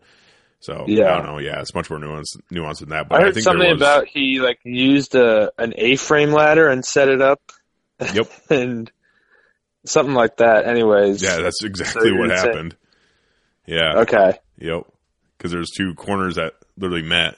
He's like, okay, well, fucking bada bing, bada boom. I didn't touch anything. I didn't touch any of their their private land. So I just Yeah, and a lot over. of those, a lot of those uh, private landowners will come in and they'll put the the corner fencing in just right there where you would cross, and so you can't touch my fence, you can't cross the corner, and so he was like, Mhm. okay, if you're gonna be stupid like that and just put up four sections of fence here to where I can't walk through that, then I'm just gonna bring a ladder and climb over Yep. it and never touch. Because that, that is one loophole that a lot of people have. Like, if you have access to a helicopter, they can drop you in. You know? Yeah, right. So that, and that's legal because airspace isn't owned. So you're fine Yeah. to do that. But they're, so You they're, know what? So they're like, I, I'm in the air on this ladder. So Yeah, were fine. you listening to the the drone deer recovery uh, Yeah. podcast where he was talking about bringing deer out uh, Yes. with the drone? As soon as he started saying that, I was like, "Oh man, there's such a huge market out west. Holy If shit! you can, if you can hook some dude into a harness and lift him up and fly him across the corner and drop Uh-huh. him down, Yep. then I mean, it's the same thing as a helicopter, right? Oh yeah, dude. I, to get a helicopter, what you need to probably pay? Like, I don't know. I don't fucking know how much a helicopter ride costs. Like, thousand. I'm sure it's Couple yeah, grand, probably? depending on probably depending on the state and the trophy quality and whatnot. Those helicopter pilots are probably going to jack up those prices. Yeah. You might end up paying So the five grand just to get picked up and flown a hundred Yeah. yards. so the drone, you're like, okay, yeah, I'll pick you up and drop you off. Fucking give me eight hundred bucks. And like, oh shit, deal. Right. Yeah, exactly. That'd be awesome. I think there's definitely a market there for it. Definitely.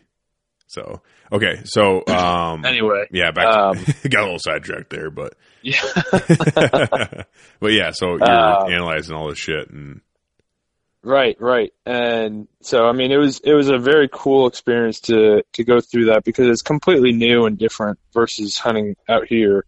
Uh, oh yeah, was that your first time out west? so, no, I, I the first year I um, hunted out there was Colorado. I did over the counter archery elk Oh, gotcha. Okay. uh, on the I guess it was the western side of Colorado.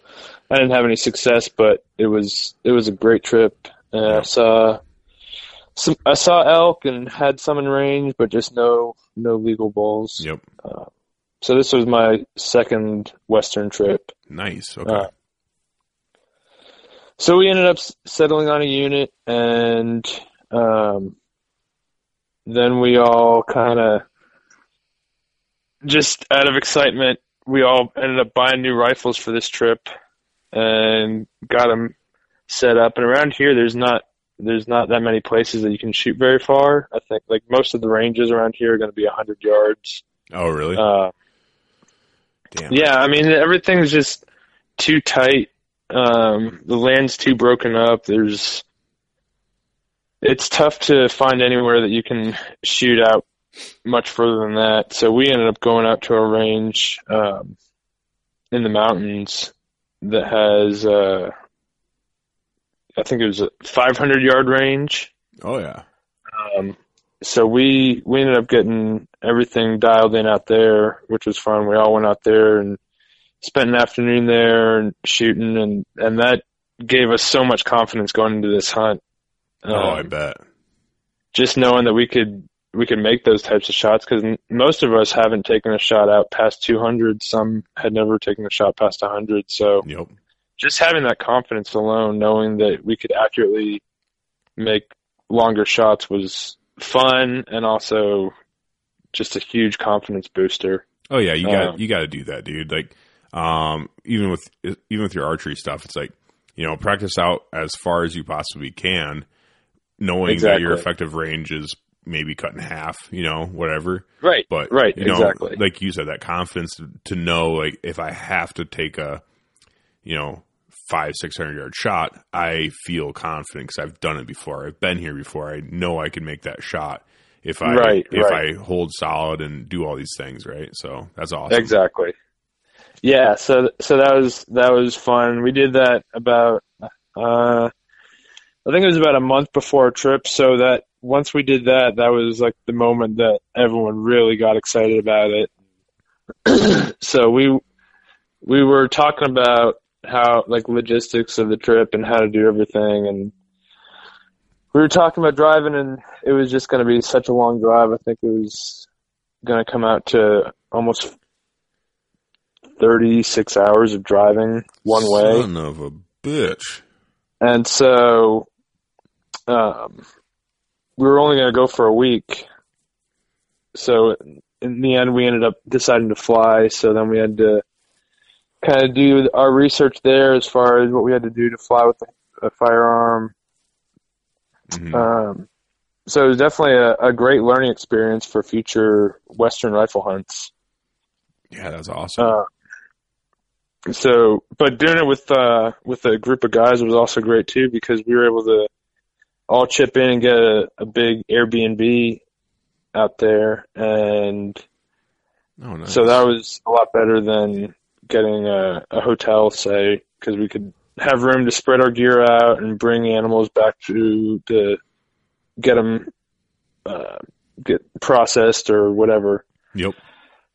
So we ended up flying into Denver and then rented two SUVs and drove up to Wyoming. It was a few hours drive, and then uh, that first night we got there, we uh, got everything unloaded, and then we went to go just drive through a couple of the pieces of public that we had e-scouted. It was the day before opener, and um, we saw antelope everywhere. So we were we were fired up.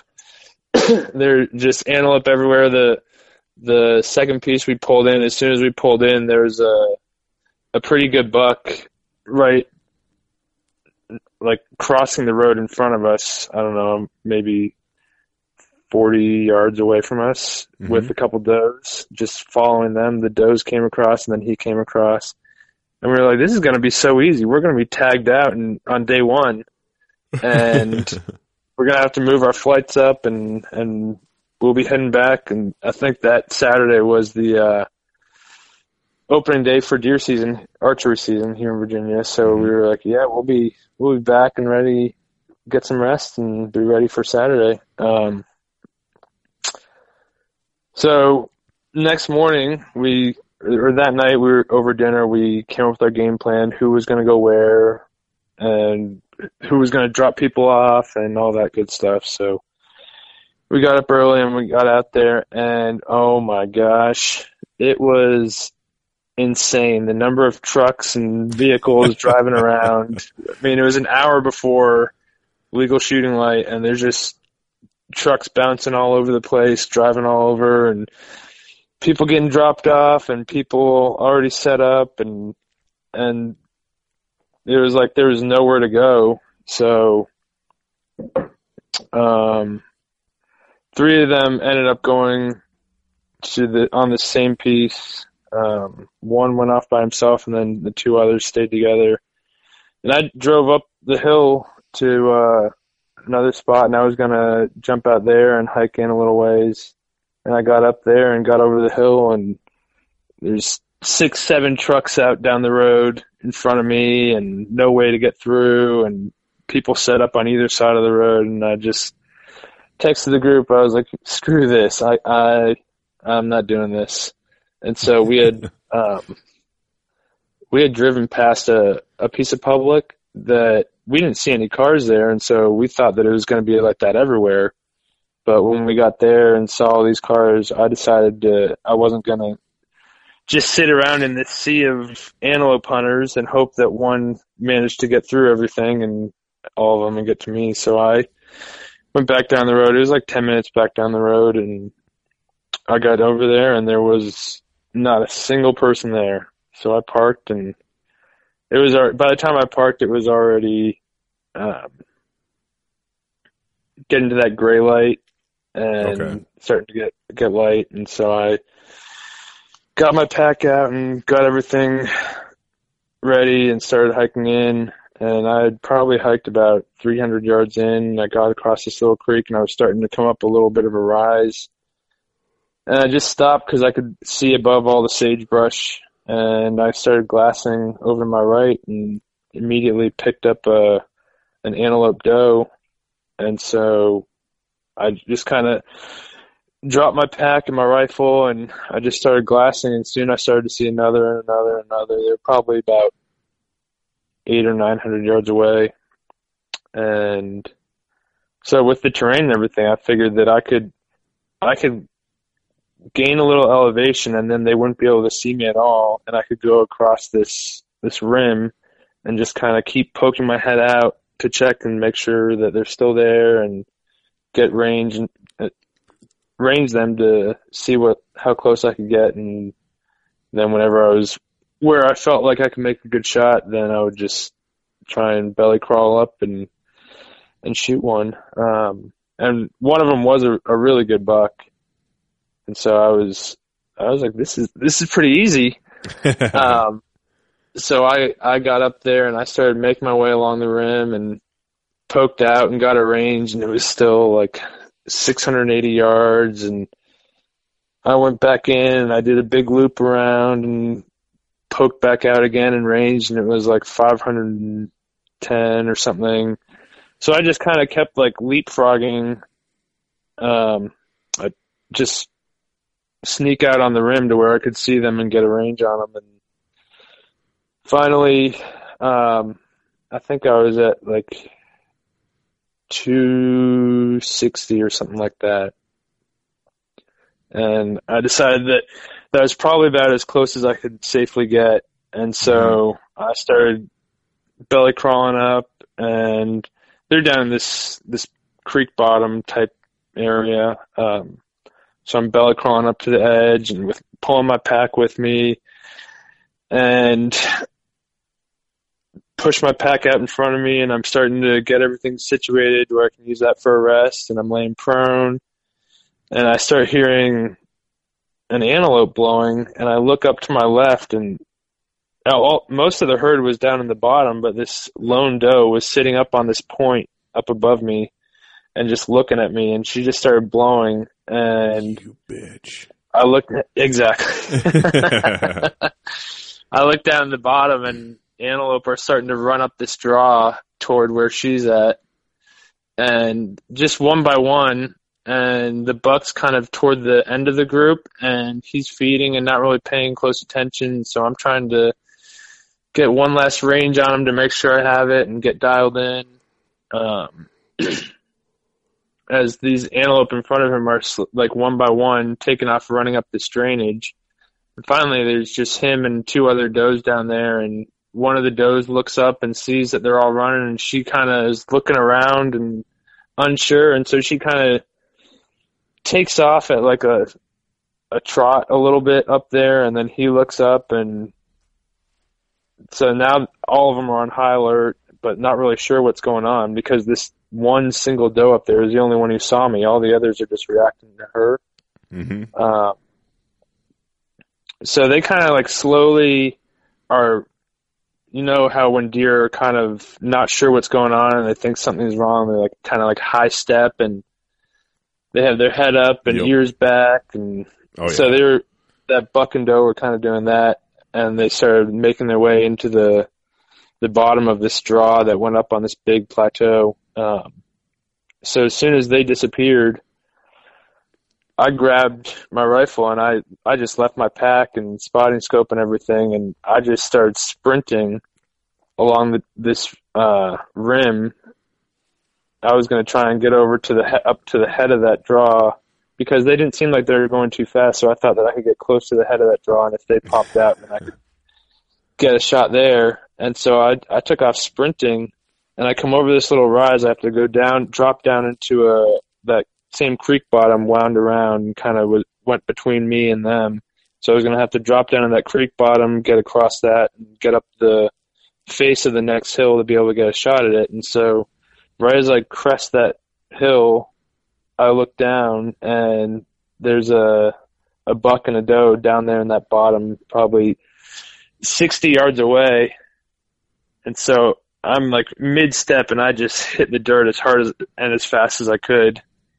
Um, and pull my binos up and couldn't get a great look at him and he was I was shaking from from running like that and the adrenaline and everything. And so it took me a little bit to get steadied and I finally sat down and put my my elbows on my knees and I was able to mostly hold my binos still enough and I got to look at him and and I decided that he was he was a pretty decent buck and um in the meantime they they kind of went up over t- across this little berm and down into that creek bottom and they were kind of slowly jogging away so I grabbed my rifle and uh, kind of just sitting there on my butt with my knees as a a rest.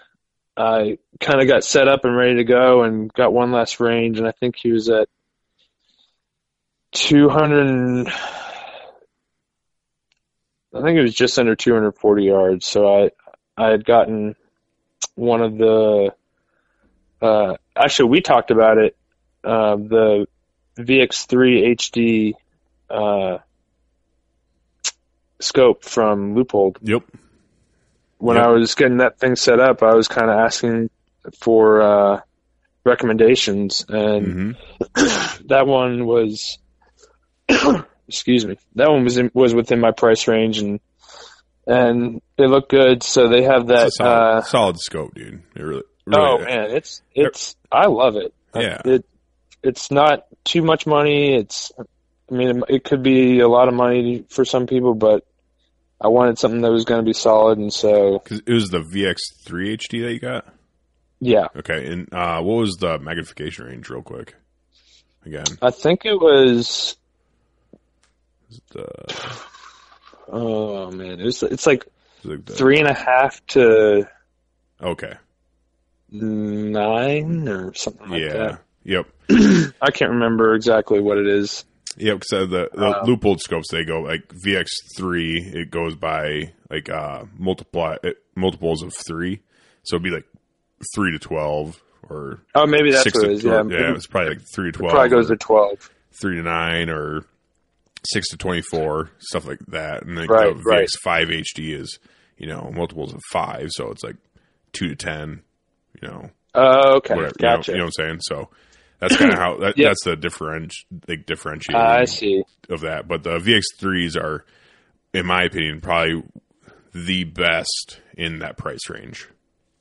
Yeah, no, it's it's a fantastic scope. It's uh, it's one of the it's probably one of the best scopes I've ever had. Yep. Um, but I love that custom dial system they have. oh, fuck. So when you when you order that thing, you you send them uh, all this information. You send them the barrel length of the rifle you're going to be shooting them out of. You send them the, what what specific bullet and load load you're shooting. You can send Yep. you can give them the average elevation you're going to be shooting at. Um, they they take all this stuff and they make that custom dial for you.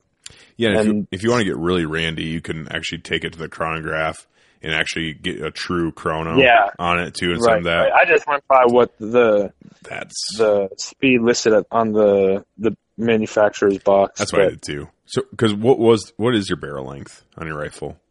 I think it's 20, 24 maybe. Yeah, what caliber is it? That's a six five Creedmoor. Okay, yeah, it's probably 24 then. Um, I know if it's a 300 Win Mag, I think those are standard at like 26.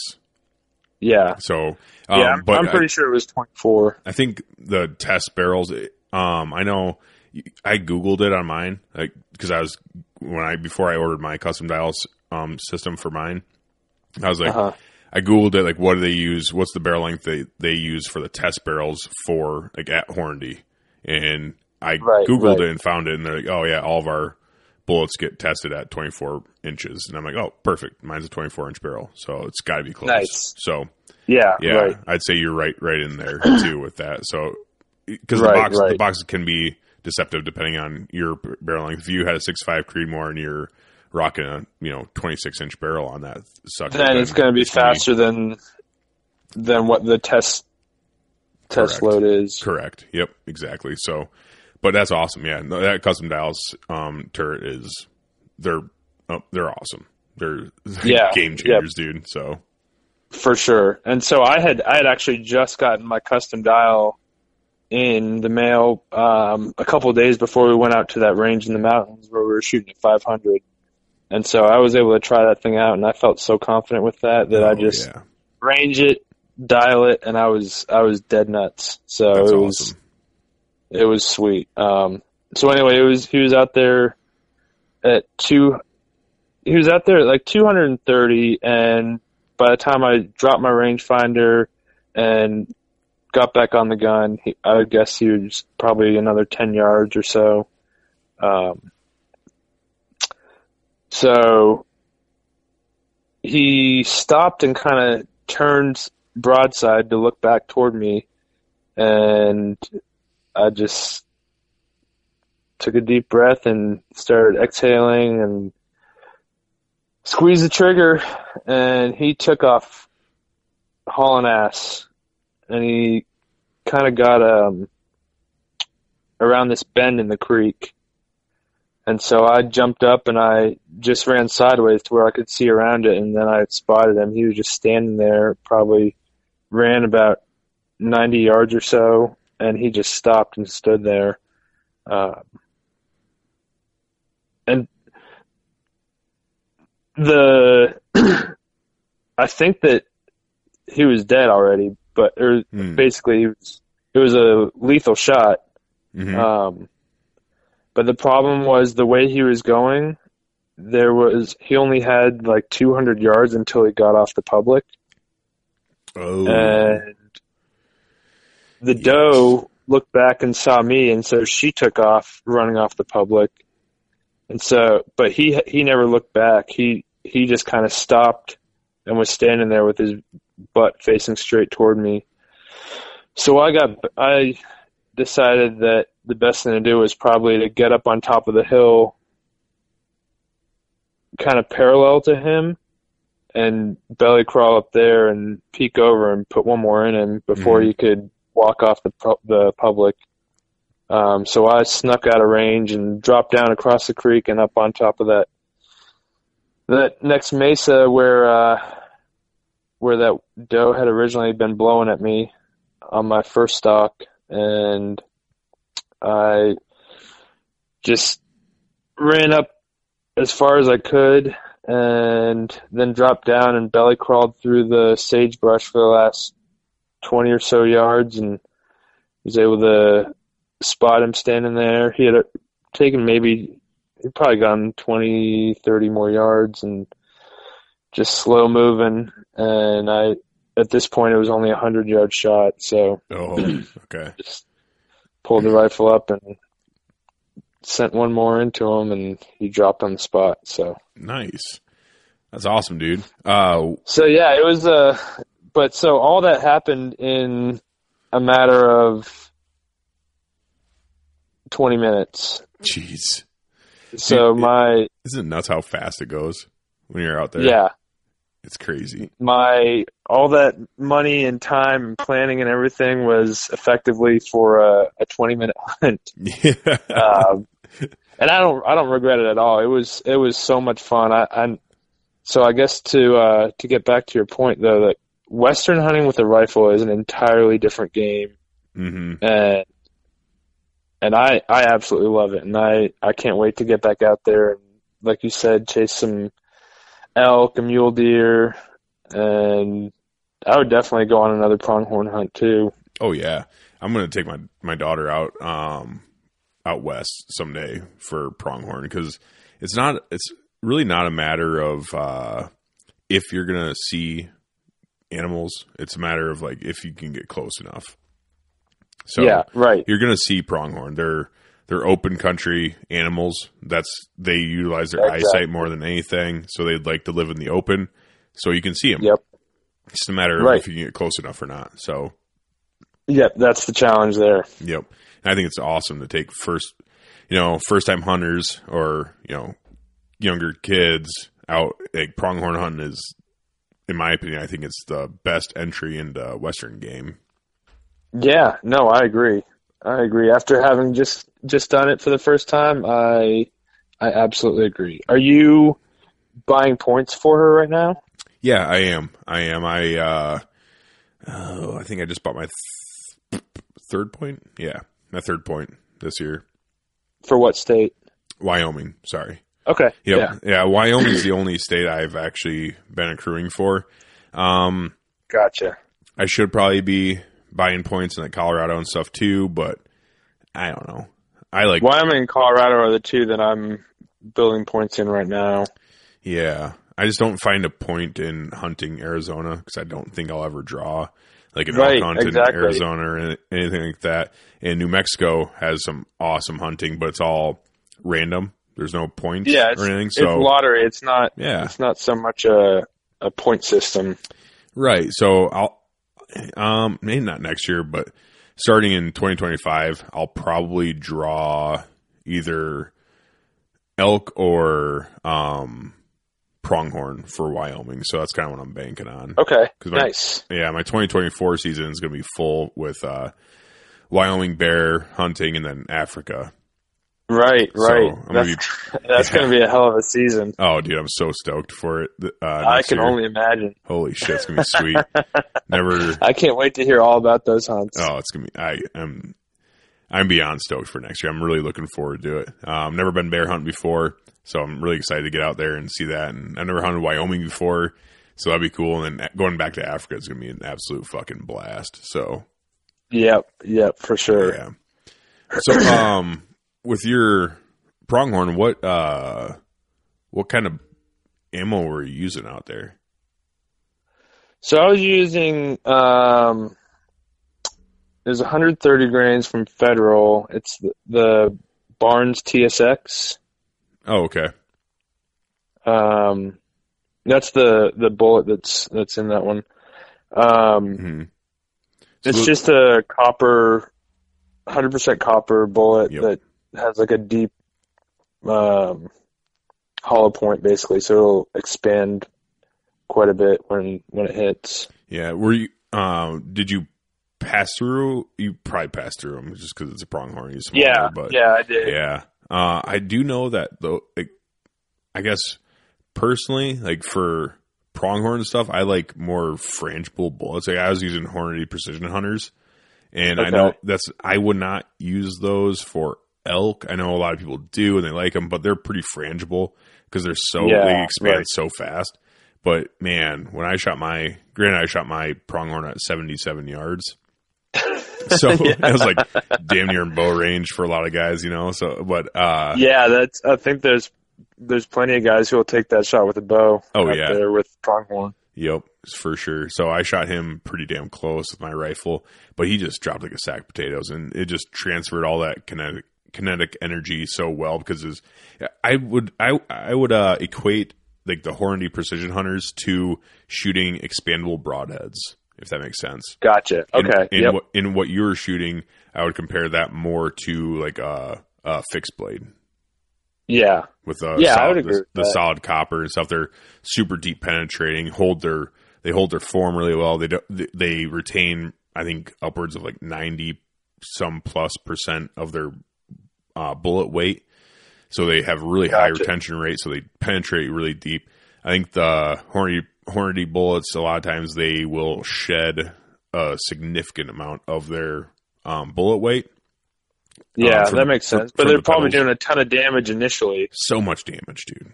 So much damage. I bet. It's, it's nuts. so like with elk hunting, you want, in my opinion, more of a deeper, deeper penetrating bullet.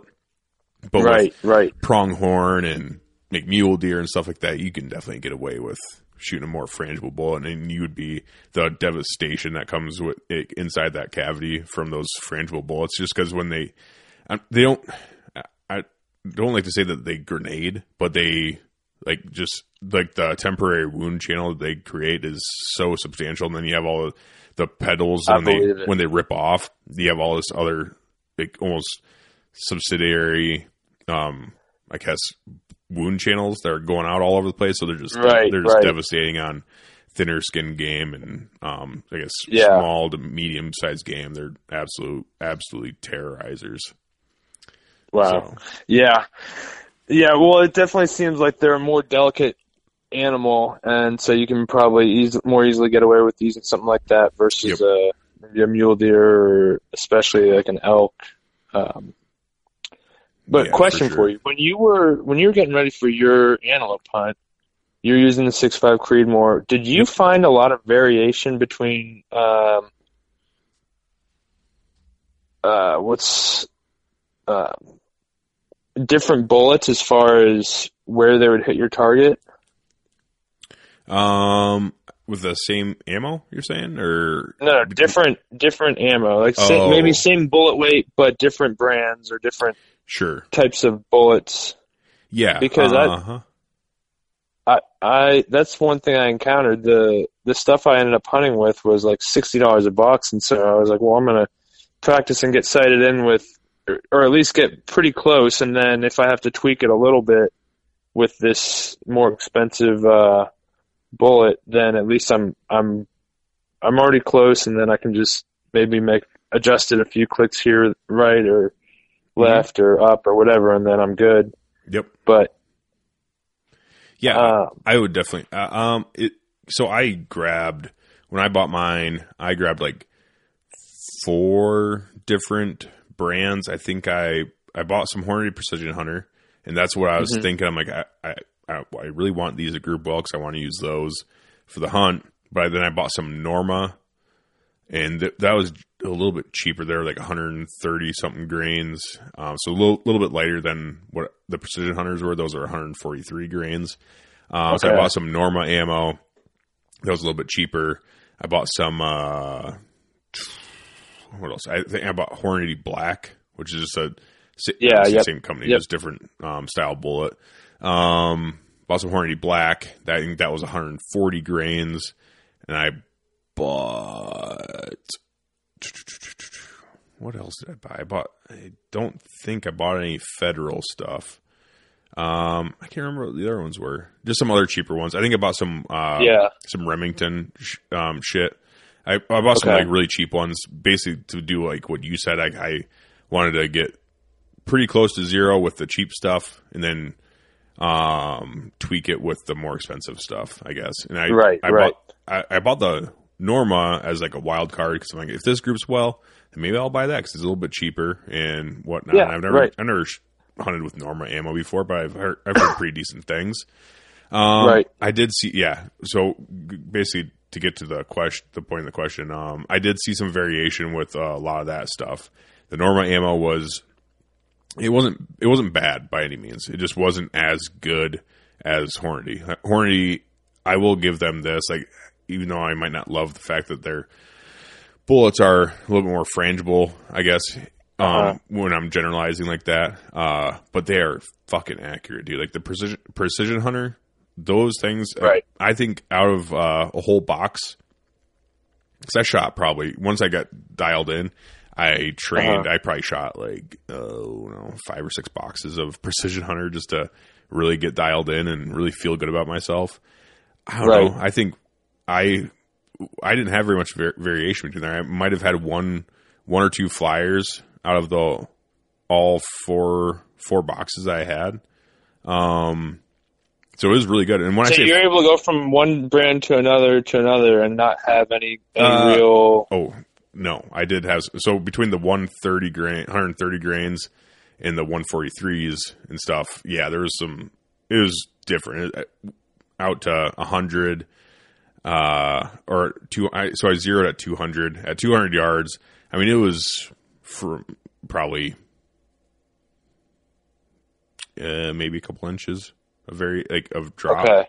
like so the one though obviously the 130s are flying a little bit faster so the 143s um yeah they they dropped they were off i would say probably maybe maybe a couple inches or so so there's some variation there i wouldn't say it was a lot just because the 6.5 creep Yeah. it does cook pretty quick um in Right, general right. so yeah Okay, so here's why I'm asking because I got uh, like the Winchester Deer Season XP. Um, two, I think they're 130 grains. okay So same same bullet weight, and I sighted in with those, and then switched over to the Federal Premium with these uh, Barnes TSX bullets, and I was hitting. I was grouping them, all of these Federal with the Barnes TSX. I was grouping them well, but they're eight inches away at 100 yards. oh shit Huh. And I, I've never, ever in my life experienced anything like that. Hmm. Where at a hundred yards there will be that much difference from one bullet to another that are supposedly the same bullet weight. The Deer Season XP were grouping pretty well, and the Federal Premium were grouping well, but they were eight. They're from the same barrel. They were hitting eight inches apart at a hundred. Um what did you shoot first I shot the Deer Season XP. Okay. Um, did you let your barrel cool down at all before you shot the? Yeah. Yep. Oh, you did. Yep. Okay. Huh. What the fuck? No, I I didn't. I didn't find that um, very like that big of a variation. I think between all the different bullet weights that I shot is uh, all within just a few inches. Like it wasn't that. Yeah, no, I, it's it was it was very strange. I mean, I've I've zeroed plenty of guns, and I've never had two bullets that are basically that say they're the same weight hit so far from each other out of the same barrel so were the yards. were the um was the federal ammo dropping more than the Winchesters or It was. versa? It was okay. So the federal was shooting probably at, at I'm going to say four o'clock and about eight inches from the Winchester. Huh. Damn. No, I didn't. I, I yeah, I didn't have I didn't have that much variation in mine, but I didn't shoot those that ammo either. I didn't shoot any. Yeah, I didn't shoot any Federal, and I didn't shoot any Winchester. Um, I don't know. That seems kind of drastic, but Yeah, that's what I thought. So I, I didn't know if that's some, a common thing with uh, the six five Creedmoor or what, but No, I mean it. It I the group's so. great with whatever I have it dialed into. but Yeah. whatever it's zeroed with, it shoots those fantastically. Hmm. But I just I know now that I can't switch between the two bullets. If I want to shoot the deer season XP, then I need to go zero in with those before I take Mhm. it out. hmm I suppose that's probably why Leupold wants like the manufacturer name and all that information before you get your CDS too. Yeah, you right, know? right. So, yeah, no, that's kind of nuts. That it seems like yeah, it seems kind of significant to me. But uh, I agree. That's exactly what I thought. yeah, I don't, I don't know. I've never had a gun shoot like that. No, I haven't So- either. Honestly, I, I mean, I've had some pretty significant. Like when you're talking, uh, when you have a significant change in grains, uh, you know, but that makes sense. Right, sense. but these sense, are though. they're both 130 grains. that doesn't make sense to me. Yeah. That doesn't make sense to me unless it's just like the diff- the difference in metals they're using. They're flying that much differently, but I couldn't. I don't. Yeah, I didn't don't know. know if it was maybe the shape of the bullet, maybe the something to do with the aerodynamics of the bullet shape. Were they both ballistic tips? Um, So they both have like the little plastic piece in the tip of it. no, they weren't. The Okay. Federal Premium are not. They're solid copper all the way to the nose. Oh, and they're just Whereas the hollowed out in the tip of the nose. yeah, Well, that makes a little more sense then. Because everything I shot was ballistic tip besides the cheap shit. Like the really cheap shit that I bought, gotcha. that was not ballistic tip, but it's also just lead.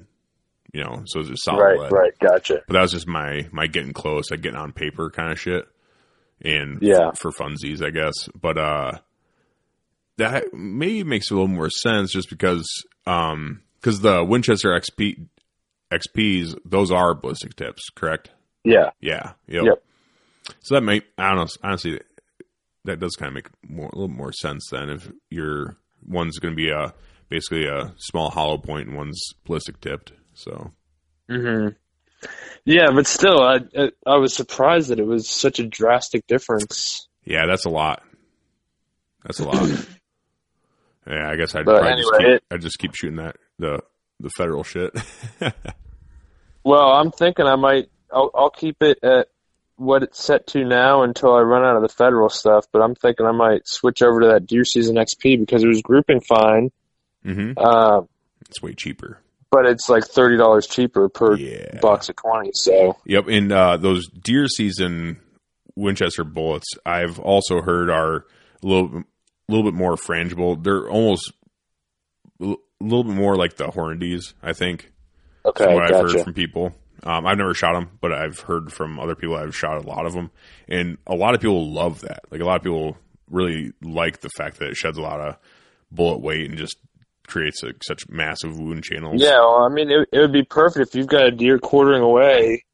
If you can tuck it back in there behind the back rib and let it go up through all the good stuff and do all that damage. Oh yeah. that deer is going to drop Oh yeah. or be down in no time. Yep. But you're not going to probably get uh, an exit hole. If you're in thick stuff, you might want something a little heavier, not as frangible, to make sure you have an Mhm. exit and more to be able to track. Yep. But Yeah, I know Perry Batten. He shoots a lot. He shoots some Winchester deer deer season XPs a lot. I that's he shoots them a lot. yeah, he's probably dropping them in a field though, where there's probably almost no tracking job. Yep. That's yep So exactly. Because obviously him working uh, for Mark Drury and stuff. He's like because I was I've had him on the podcast a few times too, and Yeah, no, I, I I've, fucking love I've talking listened to to him on here. yeah, Yeah, he's awesome. yeah, he's the shit. He's a Perry's great. really good dude. But he's like, yeah, we shoot so many because they have to do so much doe management, and with Right. I, Iowa has that late season rifle, um, late Okay, late yeah. like extra late season rifle antlerless deer only um season. And he's like, dude, we Yeah. fucking they lay the dick down on some does, and he so he gets I a lot of a lot of really good, really good data from shooting whitetail does. With uh, I think he's he he shoots he really likes that six eight western round. And he's like, dude, Yeah, I was just gonna say. I think he said pummels like that that latest rifle he got. I think didn't he say he's killed like seventy some deer with that? yeah, With, like, and he's only had it for a few a short time. Yeah. Yep. Maybe a few years. That's maybe crazy. maybe just one year. I don't know. But I know. I think. I, uh, I don't want to misquote him, but I want to say he, they shoot. No, I know, I you know. They shoot a lot of does every year, just because they. They're heavily managing that population. Oh yeah, because they you know they want to get as close to that one to one ratio as you can. To, Absolutely. You know, so it's like that's awesome. You know, and if they Yeah. they have the opportunity, and, and they're partnered with. uh I think they're partnered with Silencer Central now, too. Pretty, oh, pretty sure it Silencer Central. So he's like, anyway, uh, they so they all have suppressors now, and they're like, dude, it's a fucking game changer. It's Oh, I bet they can probably sit to- there on a big field and shoot three, Dude. four, five, ten deer in a night. oh yeah. He's like, dude, it's so awesome. He's like, especially from a box blind. He's like, you stick stick the barrel out, and you don't like. It doesn't fucking make you want to pass out after you shoot. It's like, he's like, and then the deer they they just drop in the field, and uh, if they do run, they don't run very far at all, and then you know it doesn't spook that many other deer if they're you know a couple hundred yards away. They're just like, oh, that's where they don't get that spook, so they still come out to the food Right, plot. And right. he's just dropping does left and right, so that's that's awesome. But That's amazing. yeah, but I think I know he really likes them deer season bullets a lot. So Yeah. No, I, I've had good success with them. I um I use the the deer season XP. Um, I use the 300 blackouts when I go down to Georgia pig hunting. And, okay, Uh, I didn't I didn't shoot anything this past winter when I went down there, but the previous year I was using those and shot three pigs, and all of them were dead within 20 yards of where I hit them. So nice. I think two of them two of them dropped in their tracks, and one of them ran like 20 yards through the palmettos. But Oh. it it devastated all three of them, and they were decent sized pigs too. How does So- do you eat the wild pigs? Um, we have. It's not my favorite. No, okay. I've heard mixed reviews about wild wild pigs. So, uh, we when we got down there the first time, we were talking to the. So all their wildlife management areas have a like a resident uh, caretaker, or at least all the ones that we've been to so far. We've been to a handful of different ones, and whenever we can, we try to track him down, and we've usually ended up running into him somewhere out there, and we've talked to a couple who say, yeah, they're great, and they've got specific ways to cook them up, or but then others are just like, nope, drag them in a ditch and leave them, Yeah. shoot them all. Yep. So it's I, I've heard that from some buddies in Texas and stuff too. They're, I think in like the thing I've heard the most is like, you know, we keep the young, the small ones, and then Mhm. toss the big ones. Like Yeah, the, the yep. big ones when they get old, they just get gross, and they're eating. Yep. They're eating everything when they're young. They're still eating like I don't know, decent. Like not they're not eating like complete trash. I Yeah, guess like right, the, right. they're like yeah the, the young small ones they're good to eat. The big ones like fucking throw them things. They fucking suck. Yeah. So I I shot one that was probably it was probably sixty pounds dressed. Um, so not a huge pig, but decent size Mhm. enough enough to make doing the work to get the meat worth it. Um, hmm so we we quartered it up and brought it back in the cooler. And my buddy and I made sausage out of it, and um, it was it was good. I mean, it it wasn't my favorite, but it was definitely good enough that you could eat it.